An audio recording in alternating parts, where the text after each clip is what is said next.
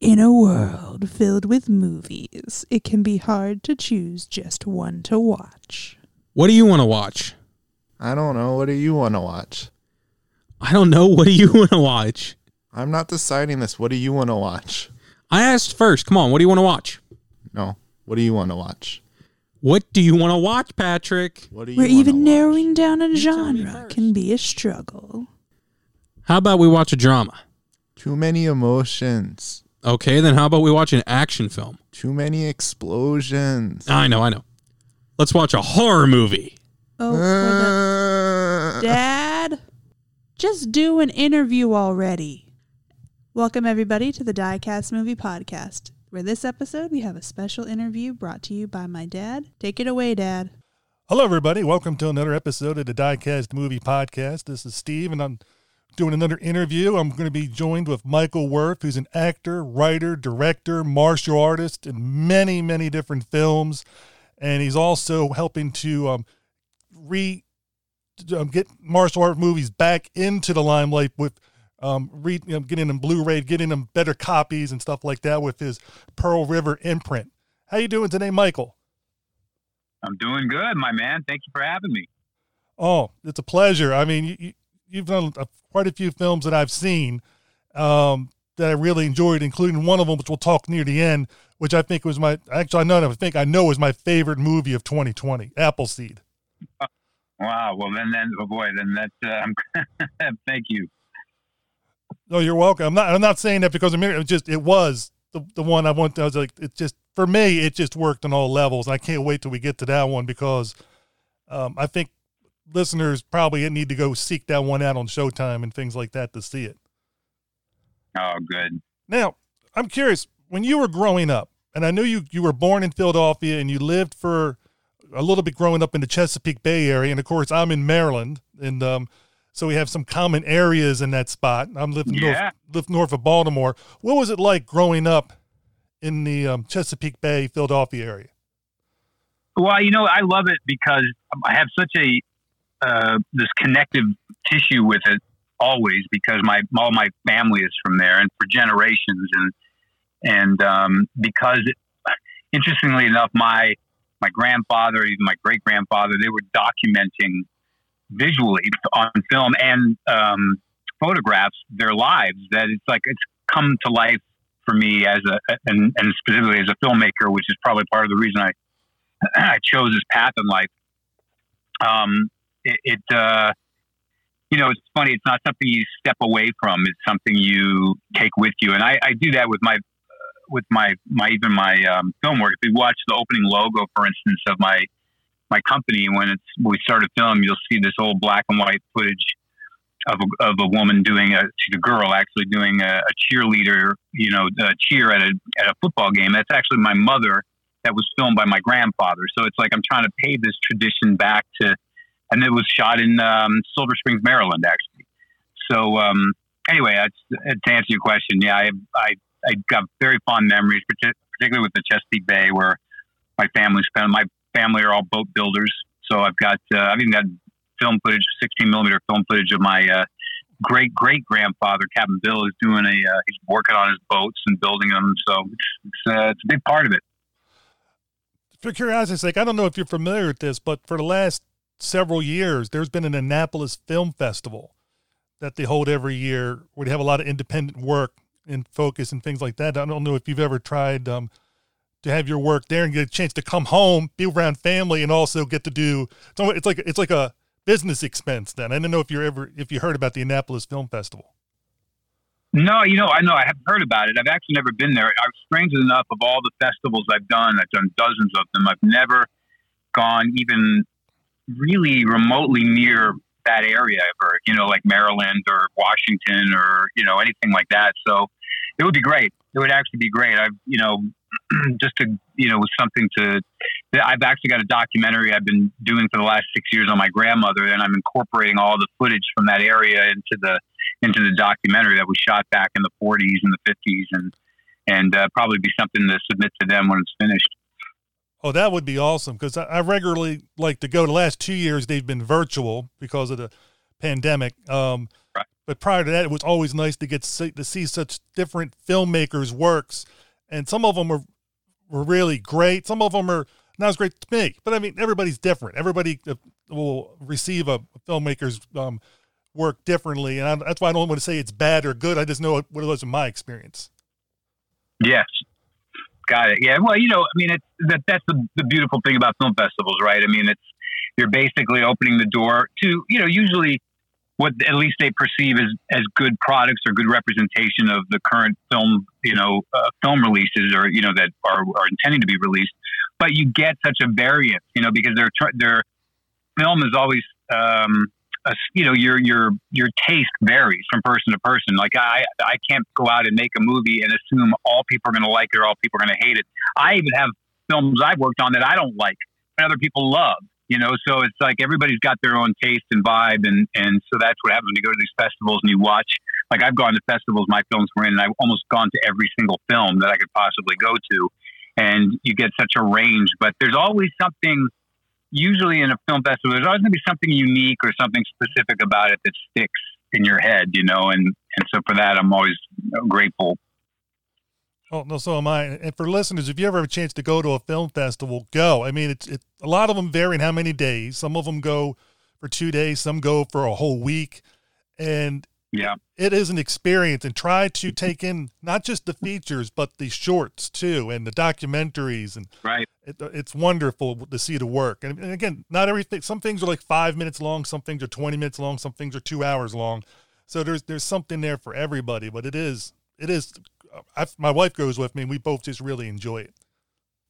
Oh, good, good. Yeah, it is a nice communal thing and people that love film. And I mean, I personally, excuse me, I personally love them because it is an area where the filmmaker gets a chance to interact more with the audience that's that's experiencing their project, you know, and so you get more feedback, you get, you know, you get um, just discourse around what you've you've done, and sometimes the film festivals for the filmmakers, like with me, you release the film prior to its being locked off, which means it's prior necessarily to its being completely finished. So sometimes you can go to some festivals and you might hear a, a certain issue with it or a, um, something that didn't connect to the audience, and it gives you an opportunity to maybe fix it a little bit for your your your made your mass release.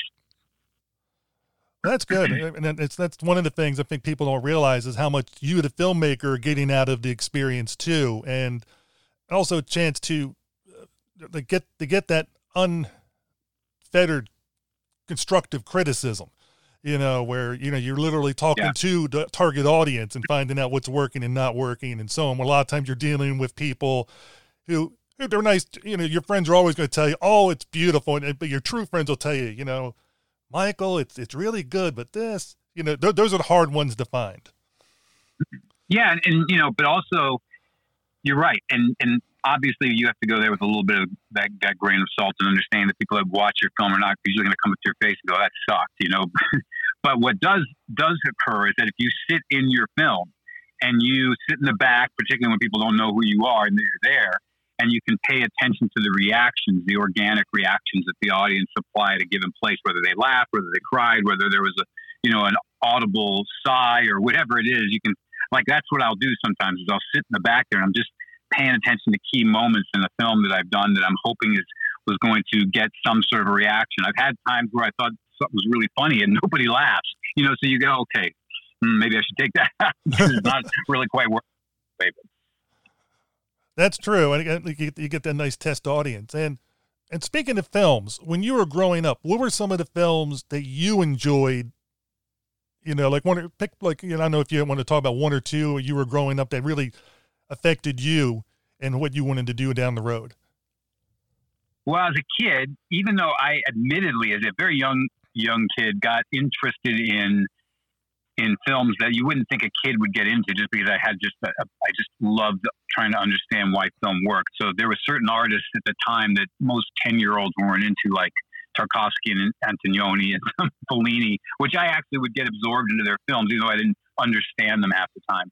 But there were two genres specifically as a kid that just inspired me to want to make movies, and that was monster movies and kung fu movies, right? And and when I say these films like uh, like general kids will go, yeah, I love monster movies, I love kung fu. No, this is like I would see what the movie is, and I would go out and seek out whatever I could find to read about it, or the filmmakers, or try to understand how they made it. And then I would go back and watch it again, and watch it. My brother and I saw Godzilla versus the Smog Monster. It was the first Godzilla movie I ever saw. We must have saw it six or seven times. Um, Seventh Voyage of Sinbad was a big, big influence on me because Ray, which introduced me to Ray Harryhausen and 20 Million Miles to Earth and Beast from 20,000 Fathoms that came from beneath the sea, etc. He opened my eyes up to the the what one could do with a tiny little uh, latex, you know, um, creation and turn it into this giant, massive monster that threatens the world. And um, and that was actually what my first I thought I was going to be as a as a, a, a, filmmaker was I thought I was going to be an animator. I was thought, okay, this is going to be the new thing. I'm going to go out and I'm going to do all these cool special effects with stop motion animation. that, that was my interest, and I started making movies that way. I would had a Super 8 camera. Um, I would go out with, which is ironic. I would go out with these Godzilla toys. My brother and I would find in um, in San Francisco. A good friend of ours, uh, a guy named August Ragone, uh, which had shown us. Uh, he's who's now, if you look him up, he's he's like the Godzilla expert but he uh, showed us these stores that we could go buy these toys. So we'd go buy these vinyl Godzilla toys for like five dollars. They would be in a big bin, and we'd go and I'd take them home and I'd make a movie with them, and I'd blow them up and light them on fire. And today, when you go on eBay and you look these exact same toys up, they're all selling from anywhere from three hundred to three thousand dollars. So I was like, going, those are the most expensive movies I ever made. um, but I, I, I, I think the Harryhausen door opened up to other aspects of, of filmmaking for me, from the directing to the writing to the acting, because uh, I started making my own movies, and of course I had to act in them. So you know, I got got bit by that bug, and and uh, when I had to write the scripts, I just actually found a script to I think my second second film that I made. It was I made it when I was 12, 13, and I would write full scripts. I had two script books I remember at the time, and I learned how to write scripts. Now they were terribly written and the format wasn't correct, but they were scripts that we followed and went and shot the movie. So um, I would say Ray Harryhausen was a big influence, and then on the kung fu side of it, um, you know, Bruce Lee obviously as a as a human being really inspired me. Um, but then everything that came out of my trying to go see Bruce Lee, for instance, you know, we were I think we may talk about the Bruce exploitation stuff. You know, there was a whole period of at least a, a decade after Bruce Lee passed away, where there were these movies that would emulate and imitate and and uh, you know, follow his his what they would perceive as his path or or his his um, style or his his uh, personality, whatever it might be. And and um, these movies, sometimes I would get sucked into thinking they were his movies or thinking they were movies that he somehow had a relationship to. And um, but it, and at first it was sort of a little disorienting. But as a as time went by, I really became fascinated by these films and how one human being one man could inspire so many um, imitators. So, anyways, uh, a long story to say that kung fu movies and monster films were definitely my uh, my genesis of my filmmaking love, and westerns to some degree too. At that point, I love them now, but it took me a little while for them to sort of catch up into the fold. I will tell you, with um, when you talk about um, Ray Harryhausen, of course, I, I love Ray Harryhausen's work, and I'm always amazed when he's with his craft, how he is to get those creations of his, so much character, so so so much um, emotion out of it, and people look at it, it's just mm. it's just a figure, but no, it's just the way he was able to manipulate it and do it frame by frame. It's just it, it's just yeah. amazing. It's a daunt. It was a daunting thought to me, you know, that that that the way when you'd watch him or anybody, Willis O'Brien or whoever it might be, when you watch them do how they just move it just a tiny bit, and it's not just that movement of that little tiny bit, but you're thinking there's got to be a direction. You can't. You're not just moving it for the sake of moving. You're you're about to curl the fingers a certain way, or you're about to have the head maybe recoil in reaction to something, and and that kind of forethought. And I just I would I would love to have seen his his notes on how he how he came you know came up with the, his work process. Um, I actually met him several times as a kid. I, I stood in line for hours to see Sinbad and the Eye of the Tiger because he was there at the screening of it. Um, but uh, yeah, just a huge inspiration. Still is to me. You know, even though if I'm not necessarily doing stop motion animation, it's that sort of precision and that passion he had that just still inspires me.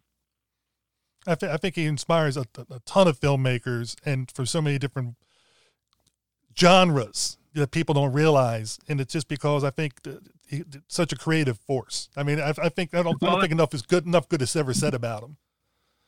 Yeah, no, no. I, and I'm, in fact, just I'm not a big like toy collector or anything like that. But it, this this company called X Plus put out, or just putting out now, these releases of these film accurate vinyl figures from his most notable movies. And I picked up a Cyclops and an Ymir and a, a, a Rhedosaurus from the Beast of Twenty Thousand Fathoms, just because I, I, you know, again that it's a, it's a thing that inspires. Like I go into my office to work, and sometimes I can just look up on the shelf, and there are these creatures that you know stimulated my imagination as a kid, and and uh, so I bought some toys. Well, I'll say I saw I've, I've seen what you're talking about on, and for listeners, he gave you the company name and everything. You can search it and see exactly what they look like, and they look breathtaking. And and at the price level that I wouldn't consider them toys. They're definitely collectibles. They're, they're it's they're not Correct. cheap. Yeah, they are. right, they're very expensive. Yeah, I, I, I say toys probably just because of my uh, my lack of being in that field, but yeah, they um they are definitely uh, works of art. And I and I think that's a, but of course people that don't realize what we're looking at would say, "Oh, it's just a toy. Why did you pay so much money for that?" And not realizing the the past history of the um the work and stuff like that, where where it's different. Yeah. Now, you went into acting, and from my understanding, and directing and all this stuff, but when you went acting, uh, something I read on IMDb, I want to verify if this is true or not. But you took acting lessons with the same teacher with Charlize Theron. Yeah, that I mean, we were that was my first acting class I was ever in, but I was in acting school with her um, in Los Angeles. Uh, this was around the time she'd already done a couple of movies, but she still at that point wasn't sort of the household name that she is now. She'd done uh, the the Tom Hanks movie. She was, I think, she was actually just doing when I met her, just doing the um, the one with Al Pacino, uh, The Devil's Advocate. And uh, so yeah, we went to we went there. In fact, my very first scene that I put up, it was funny because I remember going to the school and I was I kind of the reason I went to this acting uh, this acting school was because I've been doing it for a little while, but I just wanted to be in front of people that I had admiration for. And there was a lot of notable celebrities that would come in and actors that would come in and directors to, to the class. And I knew if I could get in front of them and, and perform that I would be more prepared when I had to go to auditions at, and, you know, at, at studios, etc. And, uh, she at the time was like the name of her name was just getting out there. And it was like, oh, she's the next thing. She's the next big thing. So I was already going, oh God, you know, here's, here's another person I'm going to have to get in front of. And the very first scene I had to do was with her. I was like, well, I guess it's probably easier because I'm in the scene with her, so I don't have to worry about her watching me. Uh, you talk about trial by fire, so to speak, or, or jumping into the deep end of the pool. Um, oh yeah, come Yeah, in, go go correct. go up, um, go out, um, do an acting scene. You're going to have with, with Charlize. Go, go for it. yes, and it was, um, we did uh, the Misfits. She, I was doing Clark Gable's part, and she was doing uh, Marilyn Monroe. And so, what what is what was she like? You know, back then and everything. I'm not sure if you still.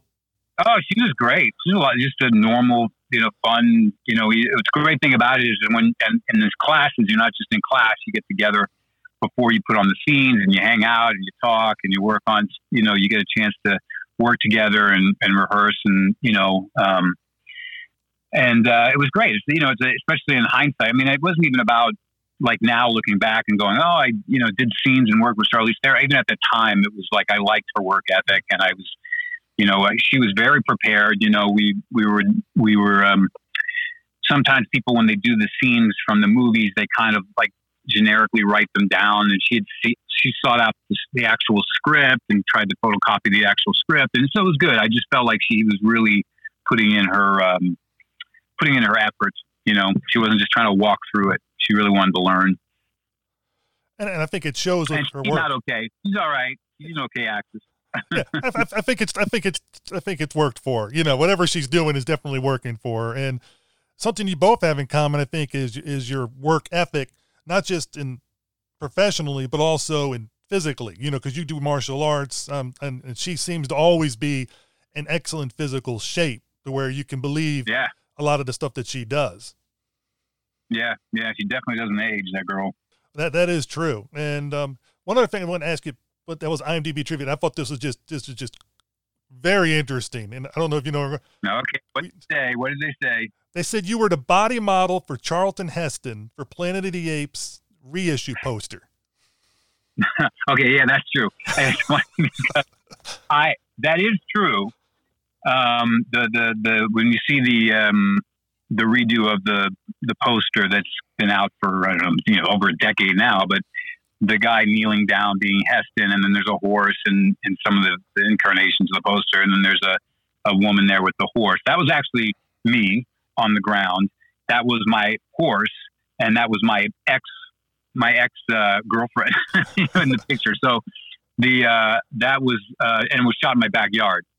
But uh, yes, that was me. And what was funny is I was directing a movie back in uh, was it 2008, 2000, yeah, about 2008, 2009, and I was out in Wisconsin, and and I ended up doing it with Eric Stoltz. But at the time, we were in consideration with uh, Matthew Modine, and so I got on the phone with him while I was out there because he was just kind of curious to talk about what was going on. And he goes, and he said, kind of what you said. He said, he goes, wait a minute, I was reading on IMDb that you were the body double for Charlton Heston, and you seem a little bit too young to be his body. I said, yeah, let me explain. It's not, yeah, I think Charlton Heston was already passed away by the time we shot that. And, and the film you're talking about with Eric Stoltz, would that be Fort McCoy? Correct. Yes. Because I think you co-directed that, if I remember correctly. Well, let's let's put it this way. I don't talk about it too much, but uh, I'll just say this: I've never co-directed in my life. I've had films I've done where people later decided that they liked the movie so much they want to put their names on it. But we'll we'll go that we'll go that far at least. And we'll we'll let it sit there. I think I think that talks about that. there you go. I, I, try not to. I try not to um drum up drama. You know, and to me, it's just it's no, just no, it's okay. I, I, think it's it's fine. I don't mind. I actually don't mind standing up for you know myself with this. You know, I mean, there's been, you know, I can tell you in this business there are people that sometimes probably, and I understand we all have insecurities, and I can't uh, cast the motivation for certain people or why they do certain things. But sometimes people, I think, feel like, oh, I'm never going to get another shot at this, so I might as well, you know, Milli Vanilli it, and you know, and I I can say that some people, certain people, will even not direct a movie and go on the film festival circuit and and actually have seminars on how to direct a movie. you know, so I mean, it's I don't personally myself, I I can't even. There's never even been an urge to want to put my name on something in any sort of a way unless I didn't earn it.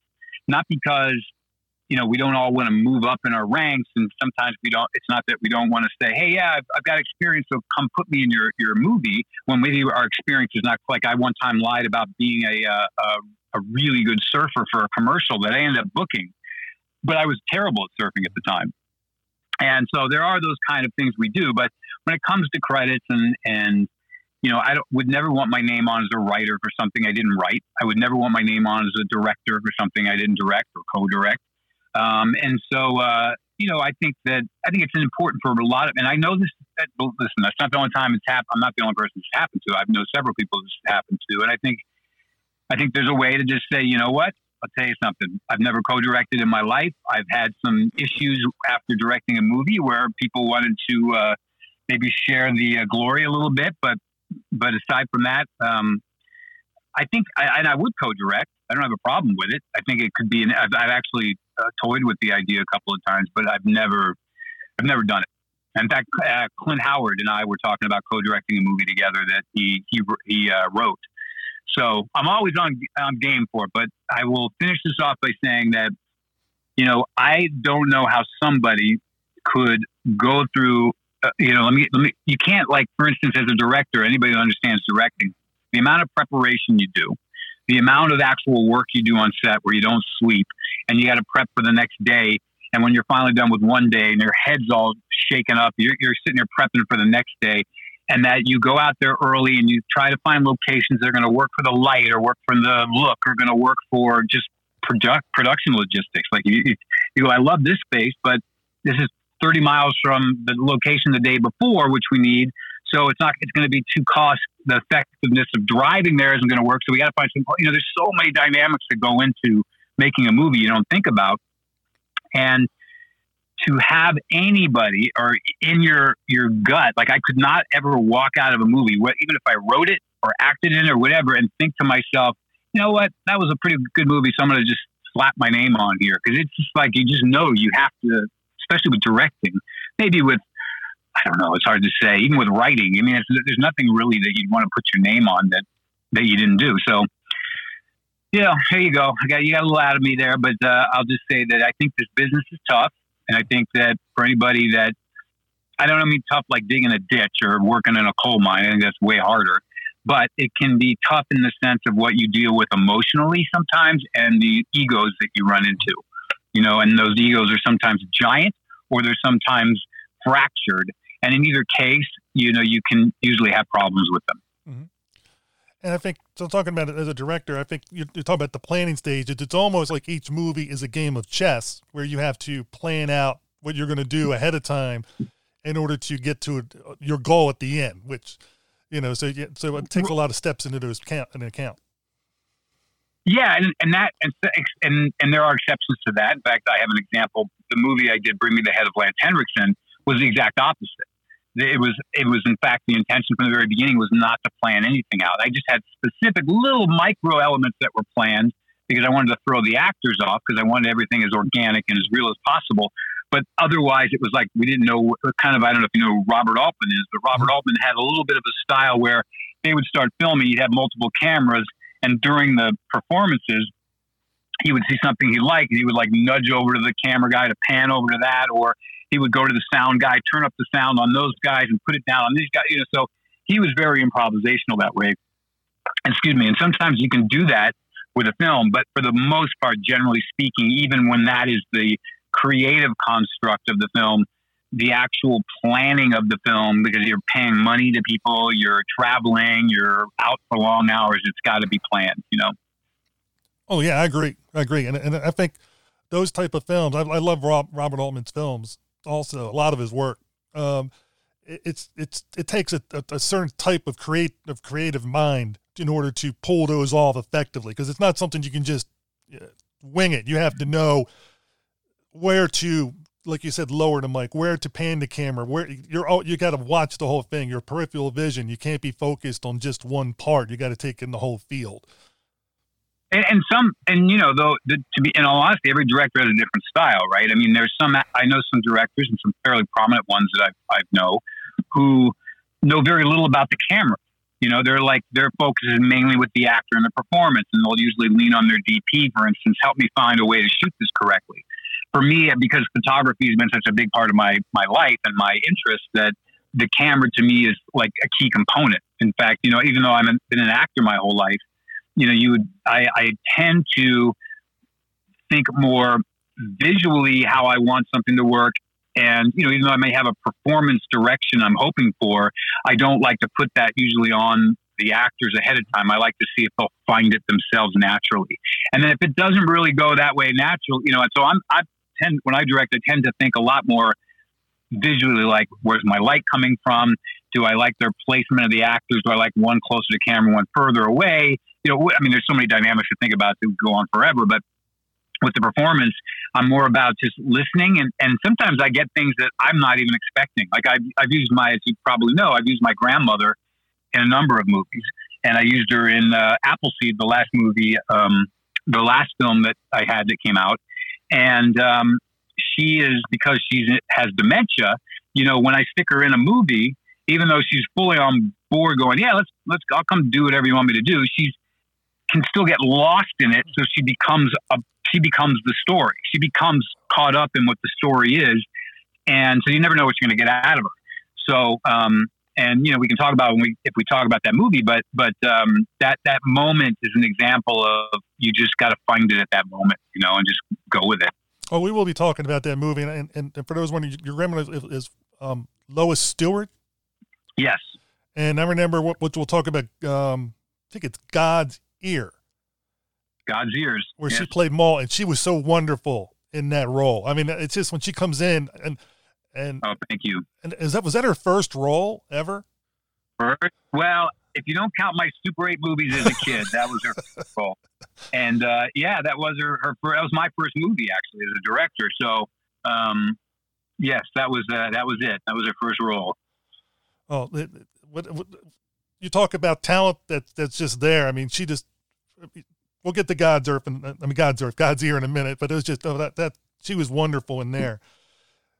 Just before Yeah, we get to all your stuff in directing, um, talk a little bit Yeah. about a couple of things that you did acting. I mean, you've done a lot of acting. I'm not going to talk about all of them. I'm just I'm picking and choosing, but there's certain things you want to bring up. Feel free to throw them out Okay. there.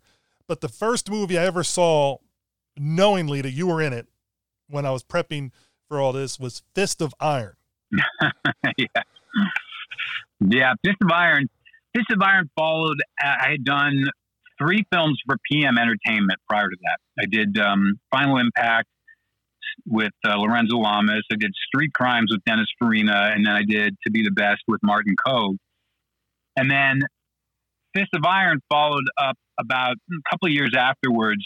And the director of Fist of Iron used to work for PM Entertainment, so he, that's how he, he'd come to me and he said, "Hey, you know, I'd never worked with him before. He was, you know, he just worked for them as a, a director, but he had this movie, and I, I kind of, I saw, I said, look, there's this. I, I, I was hesitant to do it at first because I was seeing this tendency already where every movie I was doing, I was getting in the ring, getting in the ring, fighting in the ring, and I was like, I don't want to overdo this. you know, I'm always glad to be working and making money, but that's just not where my my acting head was at the moment. So, but I liked what I liked the sort of gentleness of the script. And it, it's funny to say about a martial arts film with a lot of fighting. There was still this sort of gentle heart to it with this relationship between uh, my character and Sam Jones and Eric Lee, and and it was it was more playful. It wasn't as much about.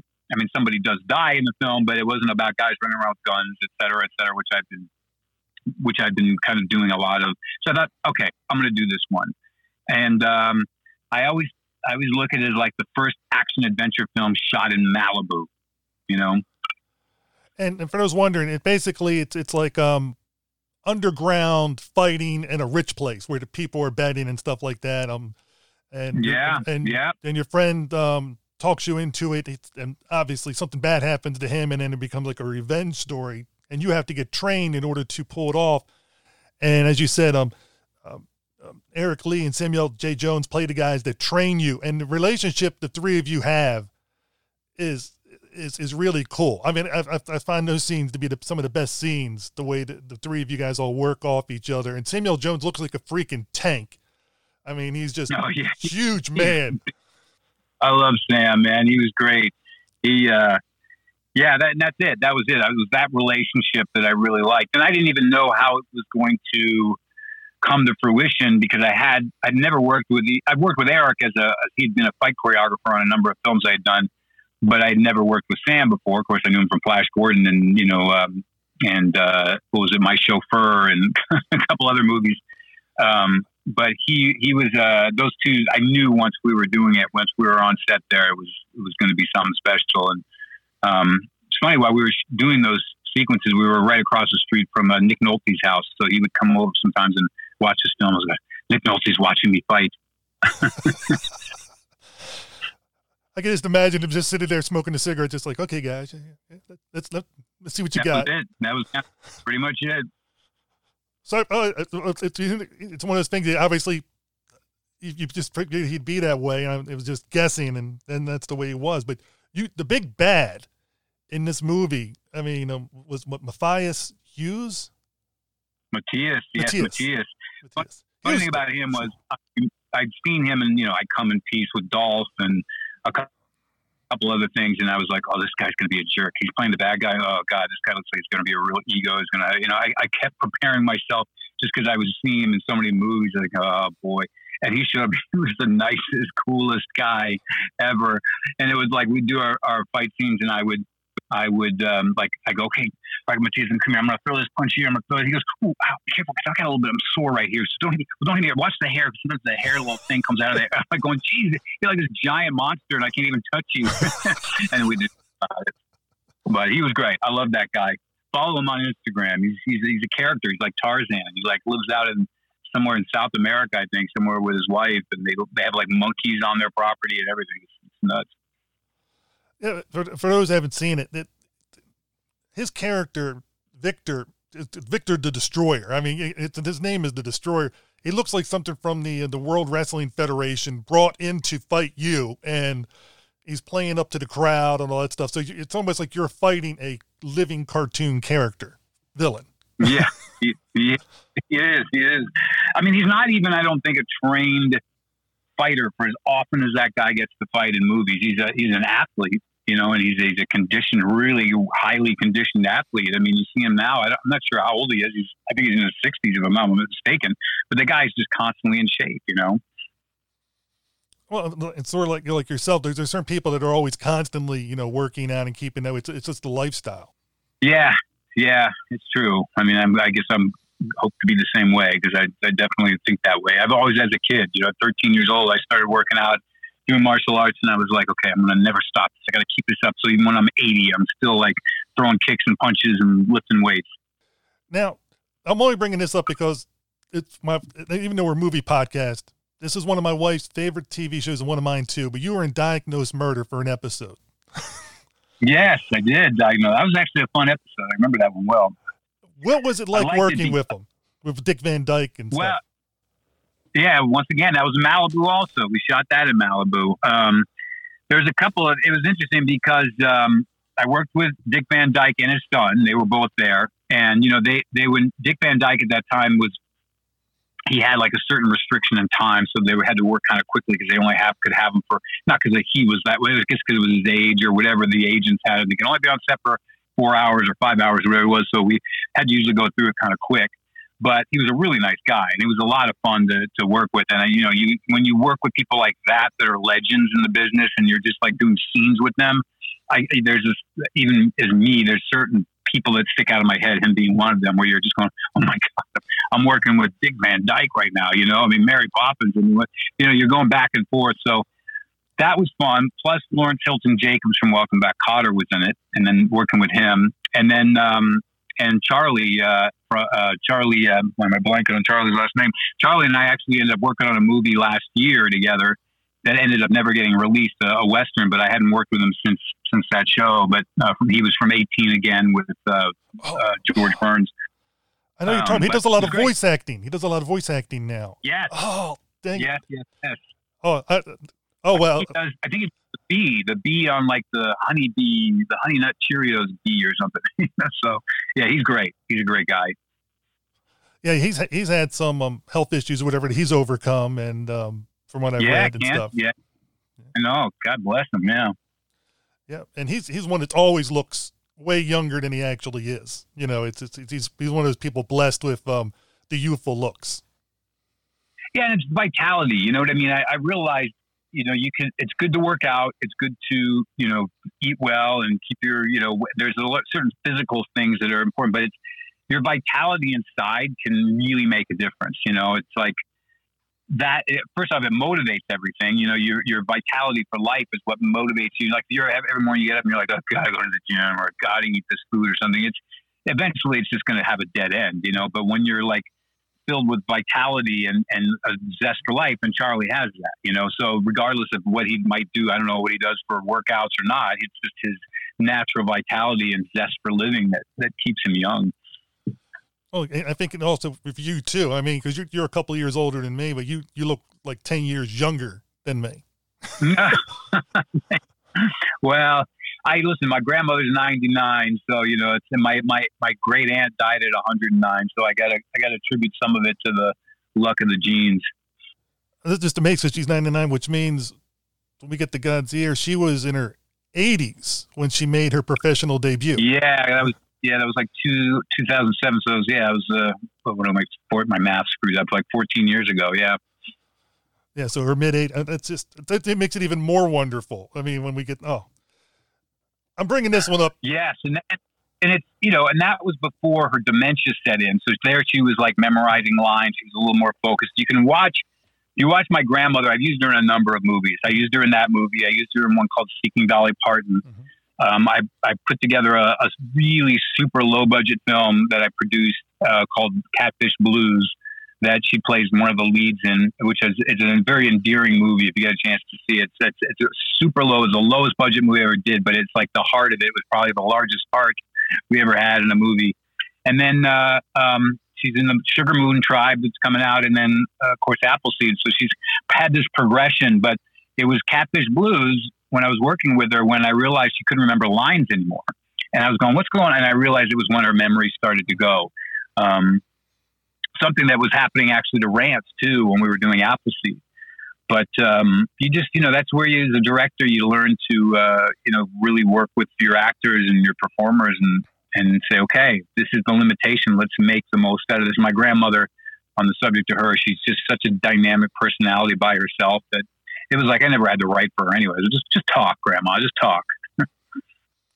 and I think that's what comes off so natural in her performances because it was all natural. Um, but speaking of something that might be a little unnatural in a sense with the sound effects, U.S. SEALs 2. nice segue. because that thing, it's martial arts all over the place. And and the sound effects, it, it, it feels like I'm in a video game. I mean, it goes yeah. all well, out. You know what? That was, that was, listen, that was Isaac Florentine, a wonderful man. I love Isaac.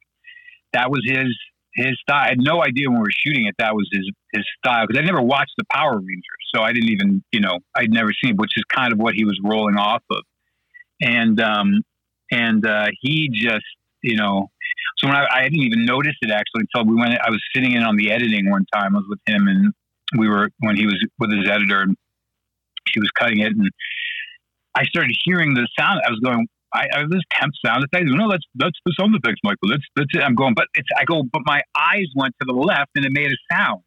He's like, this it's dramatic, and I'm like going, I, I don't know. So I would give him a hard time about it. And then when we went to the screening uh, in Hollywood, you know, it was a packed theater. I remember Jean Claude Van Damme was there. I mean, it was like a, you know, it was a bunch of people there and the, the, the sound effects would go up would go off and people would laugh and cheer because they were getting into the like ridiculousness of it. But then as we came out of the theater isaac first thing he did was walk in and goes michael see? They loved it. So i went okay isaac.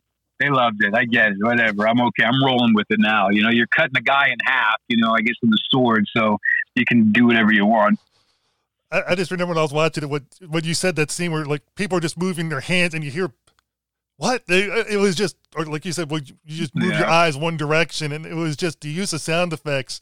And then once once you realize okay just just let it go. Let let the movie just flow over you and don't don't try to use logic about why these sound effects are coming this way and it, and, and it just makes it fun. And it it's a lot of different fight scenes in there. And um Karen yeah, I'm sorry. Yeah. No no you're right. It's a, there's a lot. In fact it was a very um, the the the shift. There's a there's a different tone and and and um, uh, idea of choreography specifically from that film. If you watch any of the first handful of films I did that were fight films, Fist of Iron, etc., there was a very uh, you know done by completely different people. There's a, a different rhythm. There's a different style to those fights. Then when you jump over into U.S. SEALs, which was Andy Cheng, who was Jackie Chan's stuntman for a long time and worked with the with Chan's group, you know, it's a whole different vibe. You know, it's a very and it was like for me, most of the guys that were were doing it, like Dan Southworth and Mitch Gould and Hakeem Alston, they were pretty used to it. They'd been on Power Rangers and they were they were used to that wire work style. I wasn't. So for me, I was having to re-educate myself, even with the, within the um, the way that, you know they had these poses that they wanted to do at the end, and and the rhythm was different. It was like punch, punch, punch, kick. It was like one, two, three, four, five, six, seven, eight, nine, ten. You know, there's a, a different kind of rhythm that was going on, and it was it was it was great because I loved learning and I loved challenging myself. But um, it was definitely a shift. If you watch, let's say, put on uh, to be the best, and then watch U.S. SEALs two just from the perspective of watching how the choreography is different, you'll see what I mean. And and that's one of the things I love about watching action films, particularly the martial arts films, is the is the choreography of different ones, which I believe you you know obviously you do too. And it's just even though you even though you're getting when I'm listening to when I was watching them with Kung Fu Theater, you know you're getting the bad dubbing, but you're not watching a kung fu movie for the dubbing. You're watching it for the scenes, and that that that translates regardless of language. And it's just amazing the skill level that the performers, the actors are able to do in those films. And Yeah. and it's it's always nice when you get to see these different styles and different techniques and different choreographers doing different um, creative work with it. it. It really is cool. Yeah, I mean, there's you when when you really get into a an action film as a filmmaker, as somebody who's creative, you know, you're finding a personality for the fight the fight scenes. You know, you want them to have a personality. You know, you watch when when you watch John Wick movies, that's why people go, "Oh, this is like a John Wick," or "This is a John Wick style," because they found a personality and they stuck with it and they utilized it. You know, and that's that's always true of the most successful films because you walk away whether you love the film or hate it but there was something about it that stuck in your brain you know and that's certain style and that's uh that's important you know even with action you know you're telling your your your narrative you're telling your story here's act one act two act three when the dog gets killed and you're going whatever it might be right? But then there's the story you're telling as as as the fighters. And uh, excuse me through the, the the the actual choreography of the action.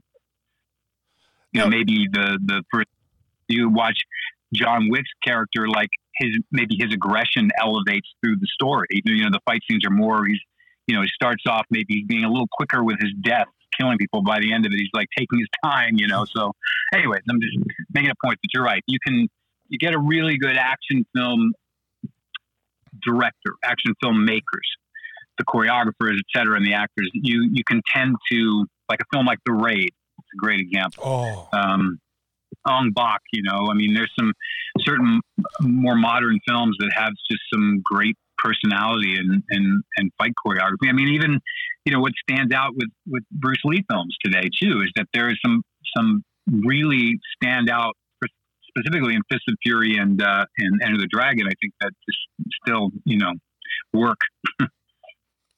Well, I think they're going to work forever, you know, but everything changes. I mean, who knows what 50 years from now, what people would consider work, but I think True. those are timeless because they've held up for 50 years already. And, you know, just about. Well, you know what? Everything we're doing is ephemeral. You know what I mean? Like in other words, you know, if you think about, I mean, this is the this is why it's important, like with this business, that you don't let it go to your head because everything that we're all doing today, 50 years from now, as you said, people are gonna be like, oh, those old guys, you know, those guys, uh, them, you know, whatever. Oh, now we're into, you know, X way, you know. So even the the top top guys today are going to be old hat one day. You know, um, you know, there may be people that look back on it and go, I like to study Steven Spielberg or I like to study, you know, whoever Tarantino or whoever it is. But at some point, these films will be like pushed into like they're classics. I understand that. That's what I'm saying. Is the films, and I love the older movies. So when you get the Citizen Kane or the Third Man or you know uh, Eight and a Half or uh, Kurosawa's Seven Samurai is my favorite movie of all time. There are going to be specific films that will probably stand out, at least in certain groups, as being just untouchable. You know, I mean, but but even like the Seven Samurai Day, it's going to have its core group, of people that love it.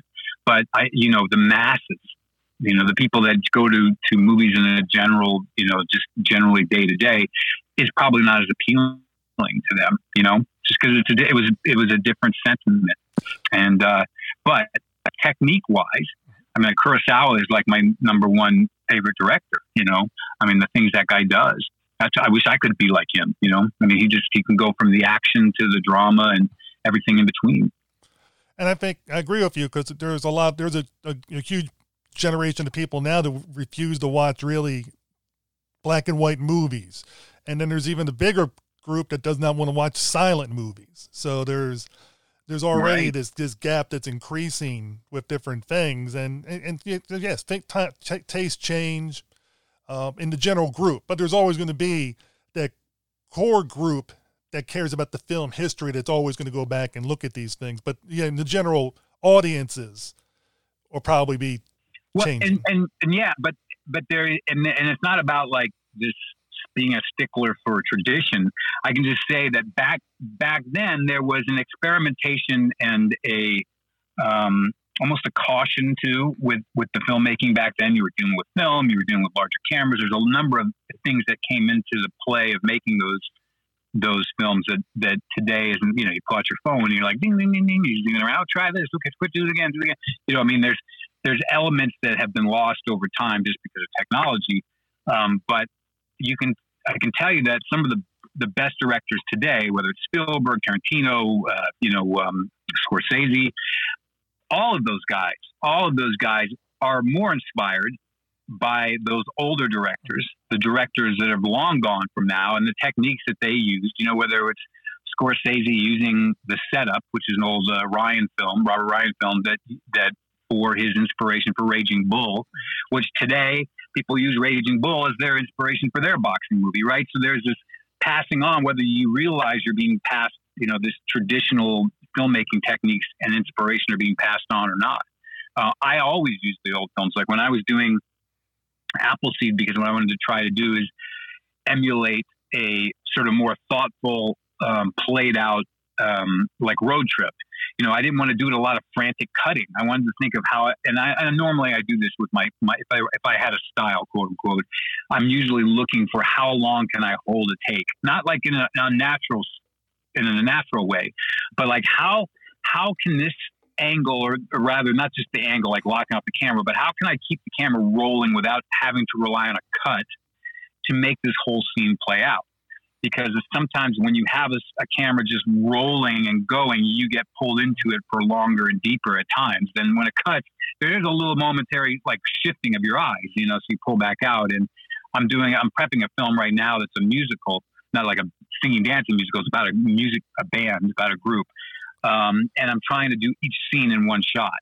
Uh, not as a gimmick. I'm not going to sit here and announce every scene's done in one shot, but it's because I know the rhythm of the film will play out better for me that way. So that is something that I've learned or found I was connected to from the older films because they were not doing as much cutting. You know, you watch the older films partly because it's like more of a pain in the ass to cut set that camera up and turn it around and relight it. Where today you can just stop almost and just turn the camera around and you're ready to go. Um, anyway, so so I agree. The the older films, I think, just from a standpoint of technique, have some amazing, amazing um, style and attributes that we we just we're not aware unless we go back and watch them. You know, I only got into silent films as as a as a filmmaker and understanding what is involved in them in the last probably you know seven to eight years um, like Chaplin and Lloyd and, and Buster Keaton and, and um, you know, Sergei Eisenstein. You know, I mean, these guys that, that you wouldn't think, well, it's an old silent movie. But my God, when you're t- telling a whole movie without dialogue, you know, there's a special skill that you're you're relying on. If you want to watch something that's really a, a, a treat, filmmaker wise, Abel Gance's Napoleon, the 1927 silent film. Oh, incredible, incredible. Oh, you've seen it? Yeah, not which version? Not, what's that? Which version? Because I saw the five and a half oh, hour I own one. it. I actually own the most recent Blu-ray of it. And what's so incredible about that movie too is they were utilizing something ahead of time, which was the aspect ratio change. They were they were finding different ways of using because of, you know at that point in the you know we had basically one aspect ratio, four by three, you know the one three three aspect ratio, which is the square, and we had yet to really start messing with different sizes to the frame. But in Napoleon, when the battle scenes would come on, they were doing this modified widescreen image that was just um, amazing. I mean, what a what a what a mindset that was going on in the making of that film. Yeah, and um, we, we just actually post, posted an episode recently, a review of it. Another filmmaker, Joshua Kennedy, and myself, and we talked about it. And it was, I saw it for the first time for that review, and um, and I sat, I did the whole five and a half hours in one day, you know, one sitting, just taking breaks yeah. during intermission. And it was just, as I said in that thing, it's a riveting experience of immersion pulling you into a film in, in ways that you just never thought possible. And it, it's almost like VR before VR was ever even a, a concept was, was this man's vision it to, to me you yeah colors that were you know not being you know utilized and, and implemented into the you know that like I said the the aspect ratio it's just it's a it's a it's I mean and that's good you saw you saw the BFI one I guess right the the yeah yeah that's the one that's the thing thankfully they they really put it brought it back to its original glory oh yeah that, that, that's and I heard Netflix is working on making a, a a restoration of a seven hour version because originally it was a nine hour film. Um, yeah, I remember that. I've only seen the one, the, the BFI version, you know, which, which would be incredible if it got even longer. Oh, I know. So, so, so, so people complain about length of films nowadays. Just remember, I always tell them it's not Napoleon. It's not the fi- it's the, it's Well, a you nine hour film. can't- But you know what's funny is films have gotten longer, running times have gotten longer, and and now with this recent, like in the last few or five, you know, few to five years, I was going to say, of you know, with Netflix, et cetera, people are are watching series. They want to see series. They want to see the ten episode, hour long series, and then they binge watch. Mhm. So they basically are watching a ten hour movie. So there's a, a certain. I, I think it's interesting because I'm trying to like understand the psychology of it, but films films and projects are getting longer. So, you know, for me, what's interesting is that we are we actually are having longer runner running time films, and we've got this new interest in in series and TV series. You know, like not mm-hmm. like in the traditional sense where it was one episode a week and you'd wait for what's called to come out the next week. It's they're kind of either running week to week in the or like in the case of I'm just going to pick up.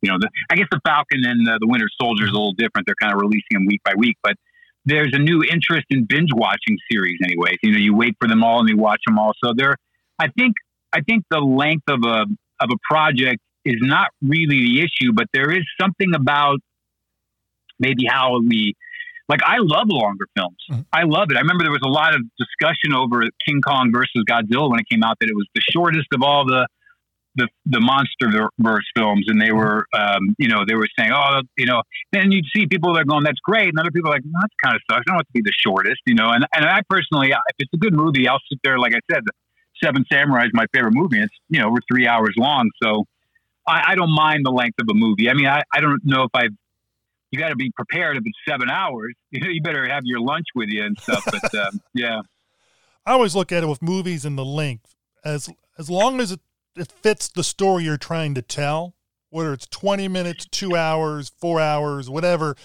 As long as the story is being is effective, I'm good. It's when it's right. pacing is off and it's being padded for, and you can sense that for me, like it's being padded for padding's sake. That's when I get a little annoyed. I'm like, yeah, you, you could have edited that out a little bit. You could have made that a little more streamlined, or you know, you, you've been saying the same point over and, And- over. And I agree with you. In fact, I, I was doing a movie once. I was directing a film. Um, I didn't write it. And the producers came up to me and they said, they said, well, we need to get this at 97 minutes. And I said, okay, well, wait a minute. That's like the most unnatural thing I've ever heard. So you're saying you specifically know 97 minutes. If that's your focus, then your focus is not is the movie good or not. You're just wanting to reach a, a criteria, you know, this criteria of time. And I go, I can't, I can't work that way. It might be shorter, it might be longer, but it's going to be whatever it feels. And I, and I may be wrong. People might go, this feels long or this feels too short. I get it, but that's the risk you take as a filmmaker. You go, I, as I know, I've made films where I was like later went, mm, I wish I had taken a little bit more out, or others where I went, oh, I wish I put that scene in, you know. Um, and that, that's one of my probably one of my maybe best or slash worst traits as a filmmaker is like right at the very end when I'm about to lock the edit, which is when you lock an edit, it's where you basically don't change any more cuts. Now you're doing the color correction, you're doing the sound mixing, you're adding the music, so you can't really change this. I mean, in big movies, you can't all the time they'll spend millions to open the film back up and do whatever they got to do. But um, independent films like I do, once you lock it off, you got to kind of have agreed to lock. And I'm always like the night before, I'm like up late going, put it back in, put it, pull it back out, put it back in, pull it back out, cut out that word, put in that word.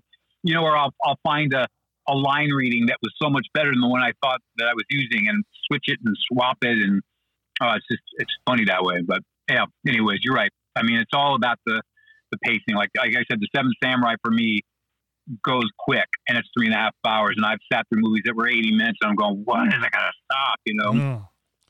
And, and I think it's just if if if you're interested in the stories being, if you're just immersed into the story and it's just you're just Right. enjoying, and the acting is going really well, and everything is just hitting on all cylinders, you're you're in for the ride Yeah. regardless of the length. I mean, you know, the only thing you Yeah. might have to do is might have to use um.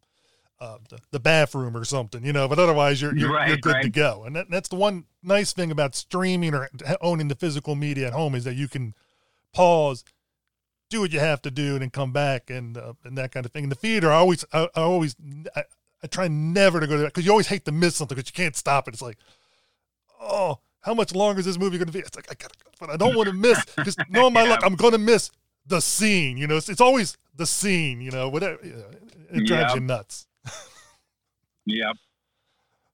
But that's when you know you're watching a good film you like is when you're when you're actually making that fight. Where if you're watching a film you don't care, you're like, oh, I'm going. Correct. Yeah, exactly. That's exactly it.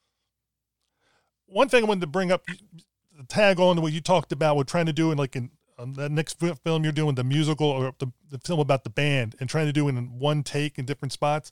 When you were saying that, it reminded me so much of Twelve Angry Men with Sidney Lumet. Um, Mhm. and that opening scene where all of them are walking into the courtroom and a lot of the scenes that he did where he allowed the actors to act and move around even though it's all in one room there's so much movement and things going around for your eyes to watch i've watched that film more times than probably anybody normally should watch and i'm always catching something different by Jack Klugman doing this over there, or Ed Begley Jr.'s doing Ed Begley Sr. I'm sorry, doing this over there, you know, and that kind of thing. And it's just it's it's just amazing. I always tell people when they've got like di- dinner scenes to shoot or table scenes, I go. I always tell them to watch that movie. I said because if you if you're if you're getting stuck trying to figure out a four minute scene at a, a table, watch this movie that's like you know ninety percent in one room, and find all the interesting ways he, he keeps that thing going. You know, there's usually just sort of a tendency in film where you, which is this is what I always love is when you watch eh, you watch filmmakers, they come up and they'll see the table and they got four people and they, they sit around for an hour and they go, well, let's see. Okay, we should do one here, wide shot. We see them at the table and then we'll come in for close ups of each head. And it took them like an hour to figure that out. I'm like, one shot. It's like the same shot you see in every freaking thing, right? So, but maybe there's, and, and granted, sometimes that's all you can do. You know, sometimes you, you're kind of like stuck and you have to just live with it. But the the amount of thought that went into 12 angry men in terms of the way they constructed that you you can see it was clearly beyond that and what happens when you do do a and again i i, I went and saw a short film one time and the, the and it was a, a western it was like a i think it was about a 10 minute film but at the very beginning of the film it said this film is all shot in one take it said right so that was something they were very proud of and they put it in front of the the movie but i was like i think that's the wrong move don't put that in front because then that's all you're thinking about as you're watching is this camera technique. Had you have done it, and then afterwards, either people realized it or didn't realize it, that's the time to go, you know, guess what? Because otherwise, you just feel like you're patting yourself on the back before you even show the movie. But for me, finding a natural progression to one take, I'll give you another great example. Use 12 Angry Men, High and Low, the Kurosawa film about the kidnapping. You watch the first half of that movie that all takes place in his house. It's amazing. I think the, the average shot length is like three minutes long, you know, because they're just finding, and it's not just a camera just sitting there. You gotta understand it's a camera that might might be static at times, but it's also the, the the staging of the actors. Then the actors may move, and the camera may pivot, or it may pull back, or it may pan. It's not cutting, but it's it's finding different setups. So the next the next move, and and surprisingly, not surprisingly, but Tarantino does that all the time. You can watch Tarantino's films. You'll see he relies on one long take often. And I just think it's a much more, it forces you as a filmmaker, A, to be more creative.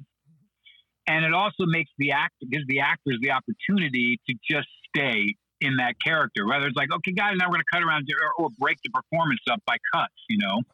So I always love that. I love films that can can get away with doing. I'll give you another example. A more recent example is Roma. Roma was um, the foreign film, won best was best Oscar, I guess, was three years ago now or whatever it was. But I mean, it every scene was one take. Woody Allen's uh, Blue Jasmine, I think it was the same thing. Every scene was one take. So, anyways, it's that's. I'm not saying that that is a better way to do it. Some films, like you know, maybe uh, Michael Bay movie is only going to survive on being cut like every three seconds or two seconds. Yeah, it, it- it's just it's a creative choice, but I think so. Going back to Twelve Angry Men, and then we'll move on. Is just it gives the actors a chance to act and do all those things, and it frees up the creative mind of everybody to get that flow going, and then you end up with something that is just a, a beautiful work of art that. As you watch it, and I'm not a filmmaker, but I'm watching it, and I'm just enjoying it, watching it over and over again. And then when they do the close ups, which there are close ups in it, it has that extra drama. And uh, Mhm. dramatic hit because I, I saw the remake, which I think was in the late '90s, was a TV movie version with Jack Lemmon and, and George C. Scott, and Right. hmm I didn't enjoy it as much because they were it was not the same. You know, it was I could tell it wasn't the actors; it was more the the directing choices, and I, it took me a while because I saw it when I was younger, and it didn't dawn on me until later on why I didn't like that film as much as the first one, and I think it was because of the, the style that it was filmed in, and not letting the actors being have a chance to have that flow going and that energy building, sort of like in a play, but filmed in a movie, and with all the, with all the positives of both. Yeah, and, and I have a scene in Appleseed that is a really poignant, emotional scene, and I chose to do it. It's the longest shot in the movie. It's about three and a half minutes long, and it's all shot through a window. There's a small, I say small, I should say short, a short push in where the camera is just pushing in very, very slowly on the actors, just because I was changing the frame from being a, a doorway into a, a single frame through the window. You almost don't notice it. It's so slow because I wanted it to like not be perceptive in your your your brain. Now, but it was a, such an emotional scene between two characters that you would tradition not traditionally, but I, I can see that generally this would have been the time. And the reason I bring this up is because my producer, who's also director, came to me goes, "Why aren't you going to come in for close-ups?" Because so. And I go, "No, that's it. It's like I want the audience." leaning forward into that window going what are they let me see their face let me like I want that experience of that audience pulling themselves in. Because if I just cut in to the great shot of the tear dripping out of one's eye or whatever, it's to have a, nothing's wrong with that. It's not like, well, that's, I made the great choice. I'm just saying it's a different choice. Mhm. And it's one that I probably see so often that I decide to sometimes rail against it, not as in stating this is one shot, but just because then when you walk out of it, you go, I felt different to me. That felt like I, you know, that, that's what I'm hoping for. It's like I'm hoping to reach the audience by being different. I'll give you an example. You watch a lot of comedies, Will Ferrell comedies. I love them. They're great, but they're very standard shot. There's the master shot, there's an over shoulder shot, there's a close up. They just go back and forth, back and forth. Then you watch a movie like Hot Fuzz, for instance Oh yeah. which is uh, or Shaun of the Dead.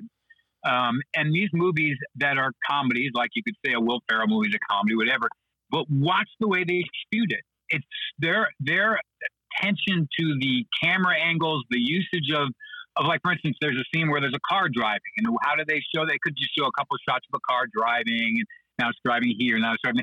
It was all locked off on the um, on the uh, the siren on the police car, and it goes through sunshine, through night, through rain. It's the same shot, but just the weather changes, you know. And it was a funny, interesting way of indicating time change, you know. And that's the kind of that's the kind of brain power that goes into a film that makes you come out of it going, that was that was something I felt different. Even if you're not sitting there specifically going, oh, look at how they're doing those shots, you know. That's what's what I'm always trying to find as a filmmaker. I think that actually right there that's the part of my brain that made me I, even though i still love acting and i still like doing it i found myself turning away acting work more often to direct because that part of my brain gets to get used that as an actor i get to emote i get to play i get to cry i get to express but it's not the same same brain power i'm using the same sort of mathematical sort of deduction that i'm having to go through as a director which is what's challenging for me, and I, which is what I enjoy. Oh yes, and and um, and, and like I said, I've seen I've seen a lot of your movies, and it definitely works. And in a lot of your movies, you're acting and directing in them. So I mean, you're you're doing like like Clint Eastwood style. You're doing double duty. Yeah. well, Eastwood and Chaplin and Cassavetes, and I've like some of my most the biggest inspirations is filmmakers are, are all actor directors. You know. Um, to Buster Keaton, you know, I mean, so, uh, yeah, definitely something that, uh, something I like to do. I don't always do this, this film I'm doing about the band. I'm not going to be in, I mean, I might stick myself in for fun in a scene, but I'm not playing one of the, uh, the leads in it. Uh, and sometimes it, it, there's a case where, you know, I realize, I think with, with Appleseed and with uh, God's Ears, I almost, um, I had somebody else originally to direct it.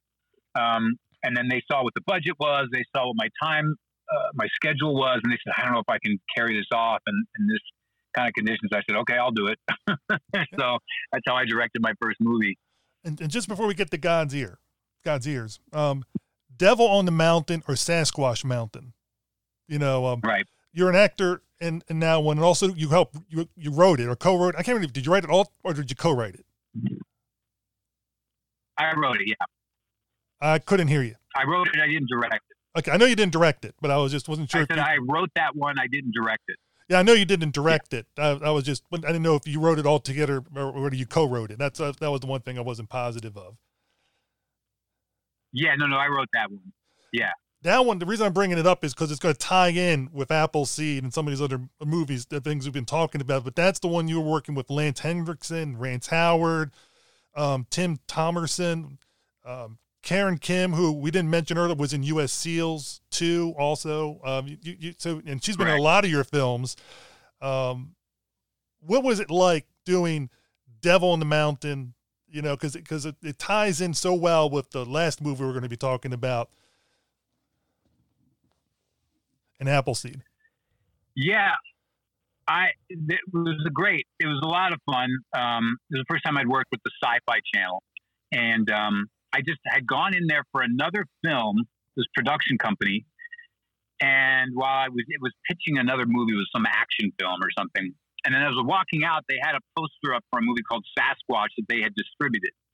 And I said, "Oh, I love Bigfoot. I'm a big fan. I just, I like, I've always been intrigued by that." I said, what if I wrote you another Bigfoot movie? Would you want to put it together? And they said, well, if you write something, we might like to do because we did really well with that. And I said, all right, I got an idea. And I just kind of threw it out at him. I said, what if we do this thing where these guys rob a bank and it's sort of like cops and robbers having to pair up together to deal with Bigfoot? And she was like, I love it. What's this? So anyways, that's how it started.